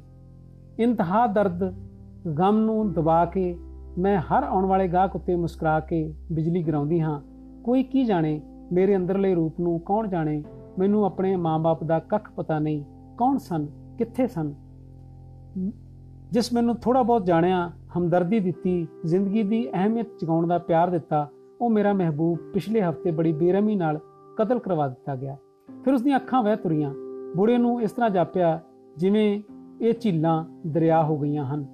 ਤੇ ਬਹੁਤ ਛੇਤੀ ਇਹ ਦਰਿਆ ਤੂਫਾਨ ਬਣ ਜਾਣਗੇ। ਫਿਰ ਪਤਾ ਨਹੀਂ ਕੌਣ ਬਚੇ ਜਾਂ ਨਾ ਬਚੇ। ਬੂੜੇ ਦੇ ਦਿਮਾਗ 'ਚ ਸੀ, ਸੁਲਤਾਨਾ ਦਾ ਸਿਰਫ ਮੈਂ ਹੀ ਆਸ਼ਿਕ ਹਾਂ। ਉਸ ਲਈ ਅਜਿਹੀ ਦਰਦ ਰਿੰਝਾਣੀ ਹਾਲਤ ਵਿੱਚ ਹਮਦਰਦੀ ਦੇਣੀ ਔਖੀ ਹੋ ਰਹੀ ਸੀ। ਸੁਲਤਾਨਾ ਦੇ ਆਖਣ ਮੁਤਾਬਕ ਉਹ ਉਸ ਦੇ ਆਖਰੀ ਬੋਲ ਹੀ ਸਨ। ਉਹ ਇੱਕਦਮ ਭਰੀ ਤਪੀ ਦੁਪਹਿਰ ਵਿੱਚ ਗੁੰਮ ਹੋ ਗਈ। ਰਤਨਬਾਈ ਦਾ ਖਿਆਲ ਸੀ ਕਿ ਉਹ ਕਲਕੱਤੇ ਦੌੜ ਗਈ ਹੈ। ਖਾਨ ਦੇ ਵਿਸ਼ਵਾਸ ਅਨੁਸਾਰ ਉਹ ਰਾਵੀ ਵਿੱਚ ਡੁੱਬ ਹੋਈ ਸੀ, ਬੂੜੇ ਦਾ ਬੁਰਾ ਹਾਲ ਸੀ, ਉਹ ਕੋਈ ਅੰਦਾਜ਼ਾ ਨਹੀਂ ਸੀ ਲਾ ਸਕਦਾ, ਜਿਸ ਨੂੰ ਥੋੜੀ ਬਹੁਤ ਅਸਲੀਅਤ ਦਾ ਪਤਾ ਸੀ। ਮਾਰੂ ਖਮੋਸ਼ੀ ਨੇ ਉਸ ਦਾ ਚਿਹਰਾ ਭਿਆਨਕ ਬਣਾ ਦਿੱਤਾ, ਉਹ ਹਮੇਸ਼ਾ ਬੁੱਲ ਟੁਕਦਾ ਰਹਿੰਦਾ, ਉਂਗ ਦੇ ਖਿਆਲਾਂ ਵਿੱਚ ਸੁਲਤਾਨਾ ਦੇ ਉਸਨ ਪਿਆਰ ਤੇ ਮਰਮਰ ਜਾਂਦਾ ਉਸ ਦੇ ਸਲੀਕੇ ਨਾਜ਼ੋ ਦਾ ਅਤੇ ਚੁਸਤ ਫਿਕਰਿਆਂ ਨੂੰ ਯਾਦ ਕਰ ਕਰ ਰੋ ਉੱਠਦਾ, ਜਦ ਅੰਧ ਵਿਸ਼ਵਾਸੀ ਪਿਆਰ ਭਾਵੇਂ ਕੱਚੀ ਪੱਕੀ ਹਾਲਤ ਵਿੱਚ ਹੋਵੇ, ਟੁੱਟ ਜਾਵੇ, ਸਵੇਰ ਸ਼ਾਮ ਵਿੱਚ ਬਦਲ ਜਾਂਦੀ ਹੈ ਤੇ ਸ਼ਾਮ ਰਾਤ ਹੋ ਜਾਂਦੀ ਹੈ। ਜਿਸ ਦੀ ਸਵੇਰ ਕਈ ਵਾਰ ਮੌਤ ਦਾ ਸਾਲੂ ਲੈ ਕੇ ਆਉਂਦੀ ਹੈ। ਸਮੇਂ ਦੀ ਪ੍ਰਵਾਜ਼ ਰੁਕਦੀ ਨਹੀਂ, ਪਰ ਜਦ ਕੋਈ ਹਾਦਸਾ ਮਨੁੱਖ ਦੇ ਦਿਮਾਗੀ ਚ ਢਾਂਚੇ ਨੂੰ ਹਿਲਾ ਦਿੰਦਾ ਹੈ, ਮਨੁੱਖ ਸਮਝਦਾ ਹੈ, ਸਮਾਂ ਅਚਲ ਹੋ ਕੇ ਰਹਿ ਗਿਆ ਹੈ। ਅਸਲ ਵਿੱਚ ਮਨੁੱਖ ਖੁਦ ਤੁਰਦੇ ਕਾਫਲੇ ਨਾਲੋਂ ਪਿੱਛੇ ਰਹਿ ਜਾਂਦਾ ਹੈ। ਮਹੀਨੇ ਬੀਤ ਗਏ ਸਨ, ਪਰ ਬੂੜਾ ਸਮਝਦਾ ਸੀ, ਸੁਲਤਾਨਾ ਕੱਲ ਗਈ ਹੈ। ਖਾਨ ਨਾਲ ਪਿੰਦਿਆਂ ਉਸ ਨੂੰ ਯਾਦ ਆਇਆ, ਸੁਲਤਾਨਾ, ਜਾਮ ਦੇ, ਇੱਕ ਸ਼ਰਤ ਤੇ, ਜੇ ਮੁੜ ਕੇ ਨਹੀਂ ਆਏਗਾ, ਮੁੜ ਕੇ ਨਹੀਂ ਪੀਏਗਾ, ਉਹ ਭਵ ਭਵਕ ਪਿਆ। ਸੁਲਤਾਨਾ, ਜੇ ਪੀਆਂਗਾ ਨਹੀਂ ਤਾਂ ਜੀਆਂਗਾ ਕਿਵੇਂ? ਮੇਰੀ ਇੰਤਜ਼ਾਰ ਤੈਨੂੰ ਮੁੜ ਆਉਣ ਲਈ ਮਜਬੂਰ ਕਰ ਦੇਵੇਗੀ। ਉਹ ਪਿਆਲਾ ਡਕਾਰ ਗਿਆ। ਹੋਰ ਫਿਰ ਇੱਕ ਹੋਰ ਖਰਾਂਟ ਖਾਨ ਨੇ ਇੱਕ ਅੱਖ ਦੱਬ ਕੇ ਬੂੜੇ ਦੀ ਪਤਲੀ ਹਾਲਤ ਉੱਤੇ ਮੁਸਕਰਾਉਂਦਿਆਂ ਚੋਟ ਕੀਤੀ। ਸਰਦਾਰ ਜੀ, ਰਿਹਾਨਾ ਬਾਰੇ ਕੀ ਖਿਆਲ ਹੈ? ਖਾਨ, ਰਿਹਾਨਾ ਚਾਰ ਯੁਗ ਸੁਲਤਾਨਾ ਨਹੀਂ ਹੋ ਸਕਦੀ। ਸੁਲਤਾਨਾ ਤਵਾਇਫ ਨਹੀਂ ਸੀ, ਮਹਿਬੂਬ ਸੀ, ਮੁਹੱਬਤ ਦੀ ਮਲਕਾ। ਉਸਨੇ ਨਾਜ਼ ਅਦਾ, ਉਸਦੇ ਨਾਲ ਹੀ ਚਲੇ ਗਏ। ਉਹ ਦੋਹਾਂ ਹੱਥਾਂ ਨੂੰ ਹਿਲਾਉਂਦਿਆਂ ਮੁੜ ਵਧਾਈਗੀ ਦਿੱਤੀ। ਸਰੂਰ ਮਸਤੀ ਹੋ ਗਈ। ਮਸਤੀ, ਨੀਂਦ, ਬੇਹੋਸ਼ੀ, ਬੂੜੇ ਨੇ ਲਮਕਾਏ ਸ਼ਬਦਾਂ ਨਾਲ ਗਾਲਬ ਗਾਉਣਾ ਸ਼ੁਰੂ ਕਰ ਦਿੱਤਾ। ਥੱਕ ਥੱਕ ਕੇ ਹਰ ਮੁਕਾਮ ਪੇ ਦੋ ਚਾਰ ਰਹਿ ਗਏ। ਥੱਕ ਥੱਕ ਕੇ ਹਰ ਮੁਕਾਮ ਪੇ ਦੋ ਚਾਰ ਰਹਿ ਗਏ। ਤੇਰਾ ਪਤਾ ਨਾ ਪਾਏ ਤੋ ਨਚਾਰ ਕਿਆ ਕਰੇ। ਫਿਰ ਉਹ, ਫਿਰ ਉਸ ਸੁਲਤਾਨਾ ਦੀ ਨਕਸ਼ ਸੀਰਤ ਨੂੰ ਰਿਹਾਨਾ ਦੇ ਸ਼ੀਸ਼ੇ 'ਚ ਤੱਕਿਆ, ਰਿਹਾਨਾ, ਤੂੰ ਸੁਲਤਾਨਾ ਬਿਲਕੁਲ ਨਹੀਂ ਹੋ ਸਕਦੀ। ਪਰ ਪਰ ਤੈਨੂੰ ਸੁਲਤਾਨਾ ਸਮਝ ਕੇ ਮੁਹੱਬਤ ਕੀਤੀ ਜਾ ਸਕਦੀ ਹੈ। ਮੈਂ ਆਪਣੇ, ਮੈਂ ਆਪਣੀ ਬੱਲੋ ਤੋਂ ਬੇਵਫਾ ਨਹੀਂ ਹੋ ਸਕਦਾ, ਕਦੇ ਨਹੀਂ ਹੋ ਸਕਦਾ। ਨਹੀਂ ਹੋ ਸਕਦਾ ਉੱਤੇ ਜ਼ੋਰ ਦਿੰਦਿਆਂ ਉਸ ਮੇਜ਼ ਤੇ ਮੁੱਕੀ ਮਾਰੇ ਤੇ ਤਰੀ ਵਾਲੀ ਪਲੇਟ ਟੁੱਟ ਗਈ। ਤਰੀ ਦੇ ਛਿੱਟੇ ਦੋਹਾਂ ਯਾਰਾਂ ਦੇ ਕੱਪੜਿਆਂ ਉੱਤੇ ਪੈ ਗਏ, ਖਾਨ ਬੇਤਹਾਸ਼ਾ ਹੱਸ ਪਿਆ। ਬੂੜੇ ਦੇ ਹੱਥ ਚੋਂ ਲਹੂ ਵਗ ਨਿਕਲਿਆ ਸੀ। ਹਰ ਘਟਨਾ ਪਟਕੇ ਰਾਹੀ ਲਈ ਇੱਕ ਮੋੜ ਮੋੜ ਹੈ, ਜਿੱਥੋਂ ਉਹ ਜ਼ਿੰਦਗੀ ਨੂੰ ਸਹੀ ਰਾਹ ਦੇ ਸਕਦਾ ਹੈ। ਮਾਲਨ ਨੂੰ ਬੂੜੇ ਦੀ ਭਾਵਕ ਚੁੱਪ ਤੋਂ ਬੜਾ ਡਰ ਲੱਗਦਾ ਸੀ। ਨਾ ਜਾਣੇ ਟੁੱਟਣ ਤੋਂ ਕੀ ਵਾਪਰ ਜਾਵੇ। ਉਹ ਕੁਝ ਨਹੀਂ ਜਾਣ ਸਕਦੀ ਸੀ। ਕੁਝ ਨਾ ਜਾਣ ਸਕੀ। ਉਹ ਹਰ ਹੁਕਮ ਦੇ ਹੱਥ ਦੀ ਪੱਖੀ ਵਾਂਗ ਫਿਰਦੀ, ਆਪਣੀ ਕੀਮਤ ਦਾ ਅਹਿਸਾਸ ਤਾਂ ਕਿਤੇ, ਦਾ ਕਿਤੇ ਰਿਹਾ। ਉਸ ਕਦੋਂ, ਕਦੇ ਵਰਤੋਂ ਦੀਆਂ ਚੀਜ਼ਾਂ ਨਾਲ ਵੀ ਮੁਕਾਬਲਾ ਨਹੀਂ ਕੀਤਾ ਸੀ। ਪਰ ਬੂੜੇ ਦੀ ਨਜ਼ਰ ਵਿੱਚ ਉਸ ਤੋਲੇ ਬੱਚੀ ਦੀ ਦੁਨੀਆ ਦੇ ਸਾਰੇ ਗਮ ਤੇ ਡਰ ਇੱਕ ਇੱਕ ਕਰਕੇ ਨੋਚ ਲੈਂਦੀ। ਜਦੋਂ ਮਮਤਾ ਵਿੱਚ ਆ ਕੇ ਲੋਰੀ ਗਾਉਂਦੀ ਆਲੇ ਦੁਆਲੇ ਦੀ ਹਰ ਚੀਜ਼ ਜਿਉਂਦੀ ਤੇ ਧੜਕਦੀ ਪ੍ਰਤੀਤ ਹੁੰਦੀ, ਪਿਆਰ ਦੇ ਚੁੰਮਣਾ ਨਾਲ ਲਾਲ ਗੁਲਾਲ ਮੁਸਕਾਂਦੀ ਜ਼ਿੰਦਗੀ ਜੋ ਕੁਦਰਤ ਦੀ ਦੇਣ ਹੈ, ਕਤਲਗਾਹ ਵਿੱਚ ਵੀ ਜਵਾਨ ਹੁੰਦੀ ਹੈ, ਪਿਆਰ ਜੋ ਜ਼ਿੰਦਗੀ ਦਾ ਆਪਣਾ ਸੁਭਾਅ ਹੈ, ਕੈਦ ਵਿੱਚ ਵੀ ਪ੍ਰਵਾਨ ਚੜਦਾ ਹੈ, ਨਹਿਰ ਦੇ ਪਾਣੀ ਵਿੱਚ ਹਵਾ ਦੇ ਫਰਾਟਿਆਂ ਨੂੰ ਨਾਚ ਕਰਦਾ, ਰੰਗਲਾ ਵਹਾ ਪੈਦਾ ਕਰ ਦਿੱਤਾ ਸੀ। ਕੰਮ ਕਰਨ ਨਾਲ ਬੂੜੇ ਦਾ ਜੀ ਕਰ ਕੰਮ ਕਰਨ ਦਾ ਬੂੜੇ ਦਾ ਜੀ ਨਹੀਂ ਕਰਦਾ ਸੀ ਪਰ ਜੀ ਪਿਆਣੇ ਕੁਝ ਨਾ ਕੁਝ ਕਰਨਾ ਹੀ ਪੈਂਦਾ ਹੈ। ਖੁੱਲੇ ਖਰਚ ਲਈ ਨਿਰੀ ਤਨਖਾਹ ਅਹਿਮੀਅਤ ਰੱਖਦੀ ਹੈ। ਦੋ ਖੁੱਲੇ ਖਰਚ ਲਈ ਨਿਰੀ ਤਨਖਾਹ ਕੀ ਅਹਿਮੀਅਤ ਰੱਖਦੀ ਹੈ? 2 ਮਹੀਨੇ ਪਿੱਛੋਂ ਉਸਨੇ ਡਿਵੀਜ਼ਨ ਵਿੱਚ ਤਬਦੀਲੀਆਂ ਦਾ ਚੱਕਰ ਚੱਲ ਪਿਆ। ਉਸਦੇ ਮੋਤਮ ਨੂੰ ਸਰਹੰਦ ਡਿਵੀਜ਼ਨ ਵਿੱਚ ਭੇਜ ਦਿੱਤਾ ਤੇ ਉਸ ਨੂੰ ਚੁੱਕ ਕੇ ਲਾਹੌਰ ਦੇ ਹੋਰ ਨੇੜੇ ਕਰ ਦਿੱਤਾ। ਫਿਰ ਸੁਲਤਾਨਾ ਦੀ ਥਾਂ ਰਿਹਾਨਾ ਮੁਹੱਬਤ ਦੀ ਮਲਕਾ ਬਣ ਗਈ। ਰਿਸ਼ਵਤ ਪਹਿਲਾਂ ਵਾਂਗ ਜਾਰੀ ਸੀ। ਉਸ ਇੱਕ ਪਲ ਲਈ ਇਹ ਨਾ ਸੋਚਿਆ ਕਿ ਕਿੱਲਾ ਪੁੱਟਿਆ ਗਿਆ ਏ। ਡਰਾਫਟਸਮੈਨ ਨਾਲ ਅਣਬਣ ਹੋ ਜਾਣ ਤੇ ਉਸ ਦਾ ਇੱਕ ਪੋਲ ਖੁੱਲ ਗਿਆ। ਉਸ ਨੂੰ ਨੌਕਰੀ ਤੋਂ ਵਕਤ ਤਾਂ ਨਾ ਕੀਤਾ ਗਿਆ, ਪਰ ਮਹਿ ਮਹਿਕਮਾਨਾ ਕਾਰਵਾਈ ਡਿਪਾਰਟਮੈਂਟਲ ਇਨਕੁਆਰੀ ਜਿਹੜੀ ਹੁੰਦੀ ਹੈ, ਕਾਰਵਾਈ ਸ਼ੁਰੂ ਹੋ ਗਈ। ਜ਼ਿਲ੍ਹੇਦਾਰ ਨੇ ਮੁੜ ਆਪਣੇ ਮੋਤਮ ਦੇ ਪੈਰ ਜਾ ਫੜੇ। ਉਸ ਸਿਫਾਰਸ਼ੀ ਚਿੱਠੀ 'ਚ ਮੌਕੇ ਦੇ ਮੋਤਮ ਨੂੰ ਲਿਖਿਆ, ਮੁੰਡਾ ਆਪਣਾ ਬਰਖੁਰਦਾਰ ਹੈ, ਜਿਵੇਂ ਆਖੋਗੇ ਕੰਮ ਦੇਵੇਗਾ। ਇੰਨੀ ਗੱਲ ਨਾਲ ਹੀ ਡਰਾਫਟਸਮੈਨ ਤੇ ਉਸ ਦੀਆਂ ਗਵਾਹੀਆਂ ਝੂਠੀਆਂ ਪੈ ਗਈਆਂ। ਜ਼ਿਲ੍ਹੇਦਾਰ ਲਈ ਨਵਾਂ ਖਸਮ ਪੈਦਾ ਹੋ ਗਿਆ। ਕੁੱਬੇ ਨੂੰ ਲੱਤ ਸੂਤ ਆ ਗਈ। ਬੂੜ ਨੂੰ ਜ਼ਿੰਦਗੀ ਦਾ ਮੁੜ ਇਕਸਾਰਤਾ ਮਿਲ ਗਈ। ਵਿਆਹ ਦਾ ਖਿਆਲ ਉਸਦੇ ਦਿਮਾਗ ਚੋਂ ਨਿਕਲਿਆ ਨਹੀਂ ਸੀ, ਪਰ ਪਿੰਡ ਜਾ ਕੇ ਉਹ ਘਰਦਿਆਂ ਨੂੰ ਮਨਾ ਨਹੀਂ ਸਕਿਆ, ਜਿਸ ਪਿੰਡ ਵਿੱਚ ਪੜ ਕੇ ਜਵਾਨ ਹੋਇਆ ਸੀ। ਹੁਣ ਉਸ ਦਾ ਹਰ ਦ੍ਰਿਸ਼ ਉਸ ਨੂੰ ਗੰਦਾ ਲੱਗਦਾ ਸੀ ਤੇ ਹਾਣੀਆਂ ਦੇ ਬੋਲ ਅਸਭ्य ਜਾਪਦੇ ਸਨ। ਉਹ ਕਿਹੋ ਜਿਹੇ ਵਾਤਾਵਰਣ ਵਾਤਾਵਰਣ ਵਿੱਚ ਆ ਗਿਆ, ਕਿੱਥੇ ਰਿਹਾਨਾ ਦਾ ਨਿਗ ਸੁਗੰਧਤਾ ਤੇ ਸੁਗੰਧਤਾ ਤੇ ਸਰੀਲਾ ਸਾਥ, ਸੁਲਤਾਨਾ ਵਰਗੀ ਇੱਕ ਵੀ ਕੁੜੀ ਉਸ ਦੀ ਨਜ਼ਰੋਂ ਨਹੀਂ ਲੰਘੀ ਸੀ। ਉਹ ਮੁੱਲੀ ਕੁੜੀ ਨਾਲ ਵਿਆਹ ਕਰਵਾ ਕੇ ਉਹ ਹੋਰ ਜੰਜਾਲ ਨਹੀਂ ਵਧਾ ਸਕਦਾ ਸੀ। ਮਨਪਸੰਦ ਕੁੜੀ ਤੋਂ ਬਿਨਾ ਉਸ ਨੂੰ ਜ਼ਿੰਦਗੀ ਵਿੱਚ ਹੋਰ ਹਰ ਤਰ੍ਹਾਂ ਦੀ ਤਸੱਲੀ ਤੇ ਆਰਾਮ ਸੀ। ਜੇਕਰ ਉਸ ਨੂੰ ਮਨ ਪਾਉਂਦੀ ਕੁੜੀ ਨਹੀਂ ਮਿਲ ਰਹੀ ਸੀ ਤਦ ਇਸ ਗੁੱਸੇ ਦਾ ਨਜ਼ਲਾ ਵੀ ਮਾਲਣ ਉੱਤੇ ਕੱਢਿਆ ਜਾਂਦਾ। ਮਾਲਣ ਚੁੱਪਚਾਪ ਕੋਲੂ ਦੇ ਬੈਲ ਵਾਂਗ ਸਫ਼ਰ ਤੈਅ ਕਰੀ ਜਾ ਰਹੀ ਸੀ। ਉਸ ਦੀ ਬੱਚੀ 2 ਸਾਲ ਦੀ ਹੋਣ ਵਾਲੀ ਸੀ। ਪਰ ਬੂੜ ਨੇ ਪਿਤਾ ਦੀ ਹੈਸੀਅਤ ਵਿੱਚ ਪਿਆਰ ਨਾਲ ਚੁੱਕਣਾ ਤਾਂ ਕੀ ਇੱਕ ਵਾਰ ਬੁਲਾਇਆ ਤੱਕ ਨਹੀਂ ਸੀ। ਸਤਵੰਤ ਲਈ ਉਸ ਦਾ ਪਿਤਾ ਇੱਕ ਹਊਆ ਸੀ। ਉਸ ਤੋਂ ਡਰੀ ਸਹਿਮੀ ਉਹ ਨੱਠ ਕੇ ਆਪਣੀ ਬੇਜੀ ਦੇ ਛਾਤੀ ਨਾਲ ਆ ਲੁਕਦੀ। ਮਾਲਣ ਹੁਣ ਮੁੜ ਉਮੀਦਵਾਰੀ ਵਿੱਚ ਸੀ। ਬੂੜ ਉਸ ਨੂੰ ਗਰਭਵਤੀ ਤੱਕ ਕੇ ਖਿਜਣ ਉਪਰੰਤ ਚੀਕਣ ਵੀ ਲੱਗ ਪਿਆ। ਉਸ ਨੂੰ ਆਪਣੀ ਮੰਜ਼ਲ ਦੂਰ ਹੀ ਦੂਰ ਹੁੰਦੀ ਪ੍ਰਤੀਤ ਹੋ ਰਹੀ ਸੀ। ਉਸ ਮਾਲਣ ਨੂੰ ਗੰਦੀਆਂ ਗਾਲਾਂ ਦੀ ਵਰਤੋਂ ਵੀ ਸ਼ੁਰੂ ਕਰ ਦਿੱਤੀ ਸੀ। ਇਹ ਇੰਤਹਾ ਸੀ ਜਿਸ ਨੇ ਮਾਲਣ ਦੇ ਜਬਤ, ਸਬਰ ਤੇ ਦਰਗਾਹੀ ਚੁੱਪ ਨੂੰ ਤੋੜ ਕੇ ਰੱਖ ਦਿੱਤਾ। ਭਲਾ ਜੀ, ਇਸ ਵਿੱਚ ਮੇਰਾ ਕੀ ਕਸੂਰ ਹੈ? ਹਰਾਮਜ਼ਾਦੀ ਜ਼ਿਲ੍ਹੇ ਦੇ ਜ਼ਿਲ੍ਹੇਦਾਰ ਨੇ ਤਾੜ ਕਰਦਾ ਇੱਕ ਥੱਪੜ ਜੜ ਦਿੱਤਾ। ਤੈਨੂੰ ਹੁਣ ਸਾਹਮਣੇ ਬੋਲਣਾ ਵੀ ਆ ਗਿਆ। ਉਸ ਦੇ ਦਿਮਾਗ ਵਿੱਚ ਸੀ, ਇੱਕ ਪੱਥਰ ਸਹਿ ਕੁਝ, ਸਭ ਕੁਝ ਕਰ ਸਕਦਾ ਹੈ, ਪਰ ਕਹਿ ਕੁਝ ਨਹੀਂ ਸਕਦਾ। ਸਤਵੰਤ ਦਾ ਸਾਹ ਰੁਕਿਆ ਉਹ ਢੇਰ ਪਿੱਛੇ, ਢੇਰ ਸਮੇਂ ਪਿੱਛੋਂ ਲੇਰ ਮਾਰੀ। ਮਾਲਣ ਨੇ ਵਗ ਪਏ ਹੰਝੂਆਂ ਨੂੰ ਪੂਰੇ ਤਾਣ ਨਾਲ ਰੋਕਣ ਦਾ ਯਤਨ ਕੀਤਾ। ਮਾਰੋ ਭਾਵੇਂ ਛੱਡੋ, ਮੈਂ ਤਾਂ ਤੁਹਾਡੇ ਚਰਨਾਂ 'ਚ ਦਿਨ ਪੂਰੇ ਕਰਨੇ ਆ। ਬਸ ਅੱਜ ਹੀ ਨੌਕਰ ਨਾਲ ਪੇਕੀ ਚਲੀ ਜਾ। ਮੈਨੂੰ ਤੇਰੀ ਕੋਈ ਲੋੜ ਨਹੀਂ। ਉਸ ਦਾ ਚਿਹਰਾ ਲੋਹਾ ਲੱਖਾ ਹੋਇਆ ਪਿਆ ਸੀ। ਉਸ ਦੇ ਮੱਥੇ ਦਾ ਤ੍ਰਿਸ਼ੂਲ ਬਿੱਛੂ ਦੀ ਤਰ੍ਹਾਂ ਵਟਦਾ ਜਾ ਰਿਹਾ ਸੀ। ਮੈਂ ਆਖਰੀ, ਲੈ ਆਖਰੀ ਸੁਣ ਲੈ, ਜੇ ਤੂੰ ਫਿਰ ਕੁੜੀ ਜੰਮੀ, ਇੱਥੇ ਆਉਣ ਦੀ ਖੇਚਲ ਨਾ ਕਰੀ। ਉਸ ਧੱਫ ਕਰਦਿਆਂ ਪੈਰ ਜ਼ਮੀਨ ਤੇ ਮਾਰਿਆ। ਚੰਬੇਲੀ ਦੀ ਮਾਸੂਮ ਕਲੀਆਂ ਡਲੀ, ਡਰੀ ਡਾਲ ਹੇਠਾਂ ਕੁਚਲੀ ਗਈ। ਚੰਬੇਲੀ ਦੀ ਮਾਸੂਮ ਗਲੀ ਭਰੀ ਡਾਲ ਹੇਠਾਂ ਕੁਚਲੀ ਗਈ। ਮਾਲਣ ਦੀ ਨੀਵੀਂ ਨਜ਼ਰ ਕੁਚਲੀ ਡਾਲ ਤੇ ਫੂਟ ਤੋਂ ਝੜੀ ਗਰਦ ਉੱਤੇ ਜੰਮੀ ਹੋਈ ਸੀ। ਜੇ ਤੂੰ ਮਾਂ ਨਾ ਹੀ ਜੰਮਦੀ, ਸੀ ਥੁੜਿਆ ਕੀ ਥੁੜਿਆ ਸੀ ਇਸ ਜੰਮਣ ਖਣੋ? ਜੰਮੀ ਸੀ, ਮਾਰ ਹੀ ਛੱਡਦੀ। ਘੱਟ ਤੋਂ ਘੱਟ ਮੈਂ ਸਤਵੰਤ ਨੂੰ ਨਾ ਜੰਮਦੀ। ਕਿੰਨੇ ਦੁੱਖਾਂ ਦੇ ਕਸ਼ਟਾਂ ਨਾਲ ਮੈਂ ਉਸ ਨੂੰ ਜਨਮਿਆ। ਖਬਰੇ ਮੇਰੀ ਮਾਂ ਮੇਰੇ ਨਾਲ ਵਧੇਰੇ ਦੁਖੀ ਹੋਈ ਹੋਏਗੀ। ਸੂਲੀ ਚੜ ਜਾਣ ਤੱਕ ਵੀ ਮੈਂ ਸਤਵੰਤ ਨੂੰ ਨਹੀਂ ਮਾਰ ਸਕੀ। ਮੇਰੀ ਮਾਂ ਭਲਾ ਮੈਨੂੰ ਕਿਵੇਂ ਮਾਰ ਸਕਦੀ ਸੀ? ਦੁੱਖਾਂ, ਨਪੀੜਿਆਂ ਮਨੁੱਖ ਨਿਤ ਮਰਨ ਲਈ ਸੋਚਦਾ ਹੈ, ਪਰ ਜਿਉਣ ਦਾ ਪੱਖ ਨਿਤ ਨਵੀਂ ਘਟਨਾ ਵਰਤਾ ਕੇ ਮਰਨ ਨੂੰ ਅੱਗੇ ਅਗੇਰੇ ਹਾਰ ਦੇ ਹੀ ਰੱਖਦਾ ਹੈ। ਦੋ ਕਦਮ ਭਟਕਣ ਪਿੱਛੋਂ ਮਾਲਣ ਨੇ ਫਿਰ ਪੂਰਬੀ ਬਿਰਧ ਅਨੁਸਾਰ ਚੁੱਪ ਸੜਕ ਉੱਤੇ ਸਫ਼ਰ ਸ਼ੁਰੂ ਕਰ ਦਿੱਤਾ। ਭਾਵੇਂ ਛੁੱਟੜ ਹੋਣ ਦੇ ਝੋਰੇ ਵਿੱਚ ਪੂਰਾ ਫ਼ਰਕ ਨਹੀਂ ਆਇਆ ਸੀ, ਪਰ ਇਸ ਟੱਕਰ ਵਿੱਚ ਨਵੀਂ ਆਸ ਨੇ ਜ਼ਰੂਰ ਜਨਮ ਲਿਆ ਸੀ। ਜੇ ਮੈਨੂੰ ਮੁੰਡਾ ਹੋ ਜਾਵੇ, ਵਸਦੀ ਰਹਿ ਜਾਵਾਂ। ਉਹ ਭਗਵਾਨ ਦੀ ਅਰਜ਼ੋਈ ਵਿੱਚ ਹਰ ਪਲ ਗੋਡਿਆਂ ਭਾਰ ਰਹਿੰਦੀ, ਕੰਬਲੀ ਵਾਲੇ ਸੰਤਾਂ ਦੇ ਡੇਰੇ ਉਸ ਪਾਠ ਸੁਖਿਆ। ਉਹ ਕਿਸੇ ਵੀ ਕੀਮਤ ਤੇ ਮੁੰਡਾ ਹਾਸਲ ਕਰਨ ਲਈ ਤਿਆਰ ਸੀ, ਪਰ ਉਸ ਨੂੰ ਇੱਕ ਵੀ ਸਾਧਨ ਇਸ ਤਰ੍ਹਾਂ ਦਾ ਨਾਮ ਮਿਲਿਆ, ਜਿਹੜਾ ਦਿਨੋਂ ਦਿਨ ਖੁਰਦੀ ਦਾ ਬੰਨ ਬਣ ਸਕਦਾ ਸੀ। ਥੋੜੇ ਦਿਨਾਂ ਪਿੱਛੋਂ ਉਹ ਨੌਕਰ ਨਾਲ ਪੇਕੀ ਆ ਗਈ।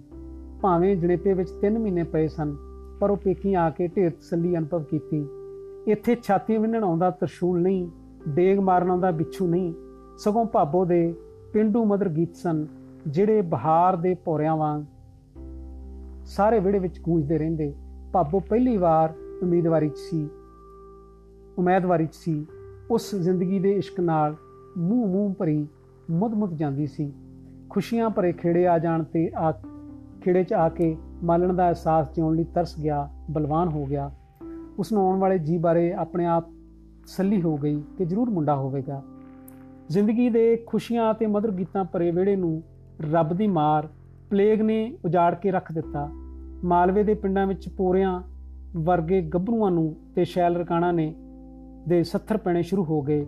ਇਸ ਬਿਮਾਰੀ ਨੇ ਰੰਗੀ ਵਸਦੇ ਪੰਜਾਬ ਨੂੰ ਗੜੇ ਮਾਰ ਮੱਕੀ ਵਾਂਗ ਭੰਨ ਕੇ ਰੱਖ ਦਿੱਤਾ। ਜੱਲੀਆਂ ਪਾਉਂਦੇ ਘਰਾਂ ਵਿੱਚ ਭੈ ਪੀਤ ਹਨੇਰਾ ਪਸਰਿਆ ਹੋਇਆ ਸੀ ਤੇ ਮਸਾਣਾ ਦੇ ਚਾਨਣ ਵਿੱਚ ਕੁੰਦਣ ਵਰਗੀਆਂ ਜਵਾਨੀਆਂ ਤੜਾਖ ਤੜਾਖ ਸੜੀ ਜਾ ਰਹੀਆਂ ਸਨ। ਛੂਤ ਦੀ ਇਸ ਨਾਮਰਾਦ ਬਿਮਾਰੀ ਨੇ ਘਰਾਣਿਆਂ ਦੇ ਘਰਾਣੇ ਮੁਕਾ ਦਿੱਤੇ। ਹਰ ਪਾਸੇ ਮੌਤ ਦਾ ਸਹਿਮ ਪਿਆ ਹੋਇਆ ਸੀ। ਕੋਈ ਯਾਰ, ਦੋਸਤ ਅਥਵਾ ਰਿਸ਼ਤੇਦਾਰ ਡਰਦਾ, ਆਪਣੇ ਸਨੇਹੀ ਦੀ ਖਬਰ ਲੈਣ ਨਹੀਂ ਜਾਂਦਾ ਸੀ। ਕਿਸੇ ਮਰੇ ਮੁੱਕੇ ਦੀ ਮਕਾਨ ਤਾਂ ਕੀ ਜਾਣਾ ਸੀ? ਮਾਲਣ ਮੌਤ ਦੇ ਮੂੰਹੋਂ ਬਚ ਗਈ, ਪਰ ਉਸਦੇ ਭਰਾ ਭਰਜਾਈ ਨੂੰ ਜਰਵਾਣੀ ਮੌਤ ਨੇ ਬਾਹਾਂ ਚੋਂ ਖਿੱਚ ਕੇ ਖਿੱਚ ਲਿਆ ਉਸ ਦੇ ਦੁਹਾਈ ਦੇਣ ਉੱਤੇ ਵੀ ਕੋਈ ਡਾਕਟਰ ਹਕੀਮ ਨੇ ਉਹਨਾਂ ਦਾ ਦਵਾ दारू ਜਾਣ ਵਾਲਿਆਂ ਨੂੰ ਉਹਨਾਂ ਦੀ ਦਵਾ दारू ਜਾਣ ਵਾਲਿਆਂ ਨੂੰ ਰੋਕ ਨਾ ਸਕੇ ਬਹੁਤ ਰੋ ਲੈਣ ਤੇ ਆਪਾਂ ਕੋ ਲੈਣ ਪਿੱਛੋਂ ਉਹ ਆਪਣੇ ਸੋਗੀ ਵਾਤਾਵਰਣ ਵਿੱਚ ਅਨੁਭਵ ਕੀਤਾ ਜਿਸ ਮਰਨਾ ਸੀ ਉਹ ਮੋਈ ਨਹੀਂ ਜਿਉਣ ਵਾਲਿਆਂ ਨੂੰ ਡਾਢਾ ਦਾਦ ਫਰਿਆਦ ਸੁਣੇ ਬਿਨਾ ਲੈ ਵੀ ਗਿਆ ਰੱਬ ਦੇ ਘਰ ਵੀ ਨਿਆਂ ਨਹੀਂ ਮੌਤ ਦੀ ਵਾਦੀ ਵਿੱਚ ਤੜਕ ਵਿਚਰਦਿਆਂ ਉਸ ਦੇ ਦਿਲੋਂ ਮੌਤ ਦਾ ਭੈ ਅਸਲੋਂ ਨਿਰਮੂਲ ਹੋ ਗਿਆ।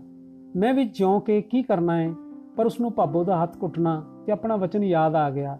ਡੋਲਦੇ ਤੇ ਦੁਬਦਾ ਚਾਏ ਮਨ ਨੂੰ ਰਾਹ ਮਿਲ ਗਿਆ। ਨਹੀਂ, ਹੁਣ ਮੈਂ ਮਰ ਨਹੀਂ ਸਕਦੀ। ਭਰਾ ਭਰਜਾਈ ਦੀ ਖਾਤਰ ਜ਼ਰੂਰ ਜਿਉਂਗੀ ਭਰਾ ਭਰਜਾਈ ਦੀ ਮੌਤ ਨੇ ਉਸ ਨੂੰ ਇੱਕ ਮੋੜ ਤੇ ਲੈ ਆਂਦਾ।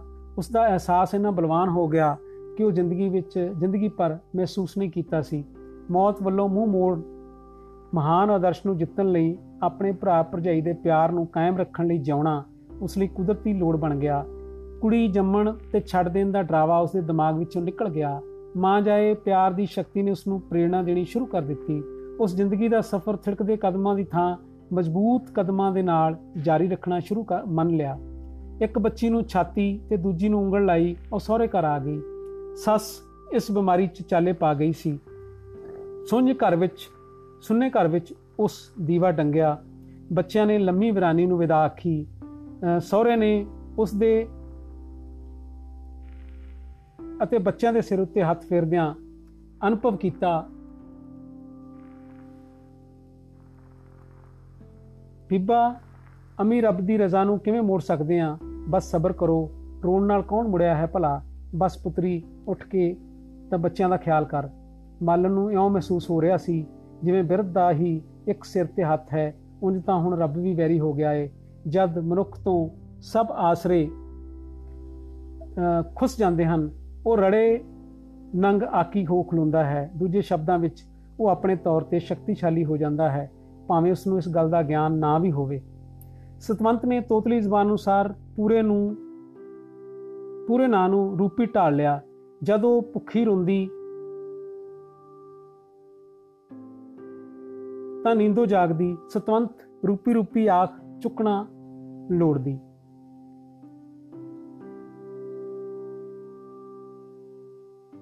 ਤੇਰੀ ਇਹ ਕੁੜੀ ਤਾਂ ਸੋਹਣੀ ਹੈ ਅਪੋਲ ਹੀ ਉਸ ਦੇ ਮੂੰਹੋਂ ਨਿਕਲ ਗਿਆ। ਬੂੜਾ ਅਕਲਾ ਕੇ ਰਹਿ ਗਿਆ ਉਸ ਨੂੰ ਕੁਝ ਨਹੀਂ ਸੁਝ ਰਿਹਾ ਸੀ।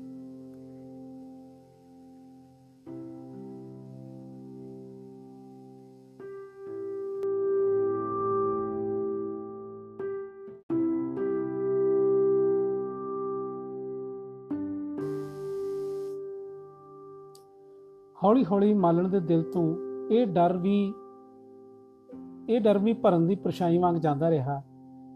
ਜੇ ਬੂੜ ਨੇ ਛੱਡ ਦਿੱਤੀ, ਕੀ ਕਰਾਂਗੀ?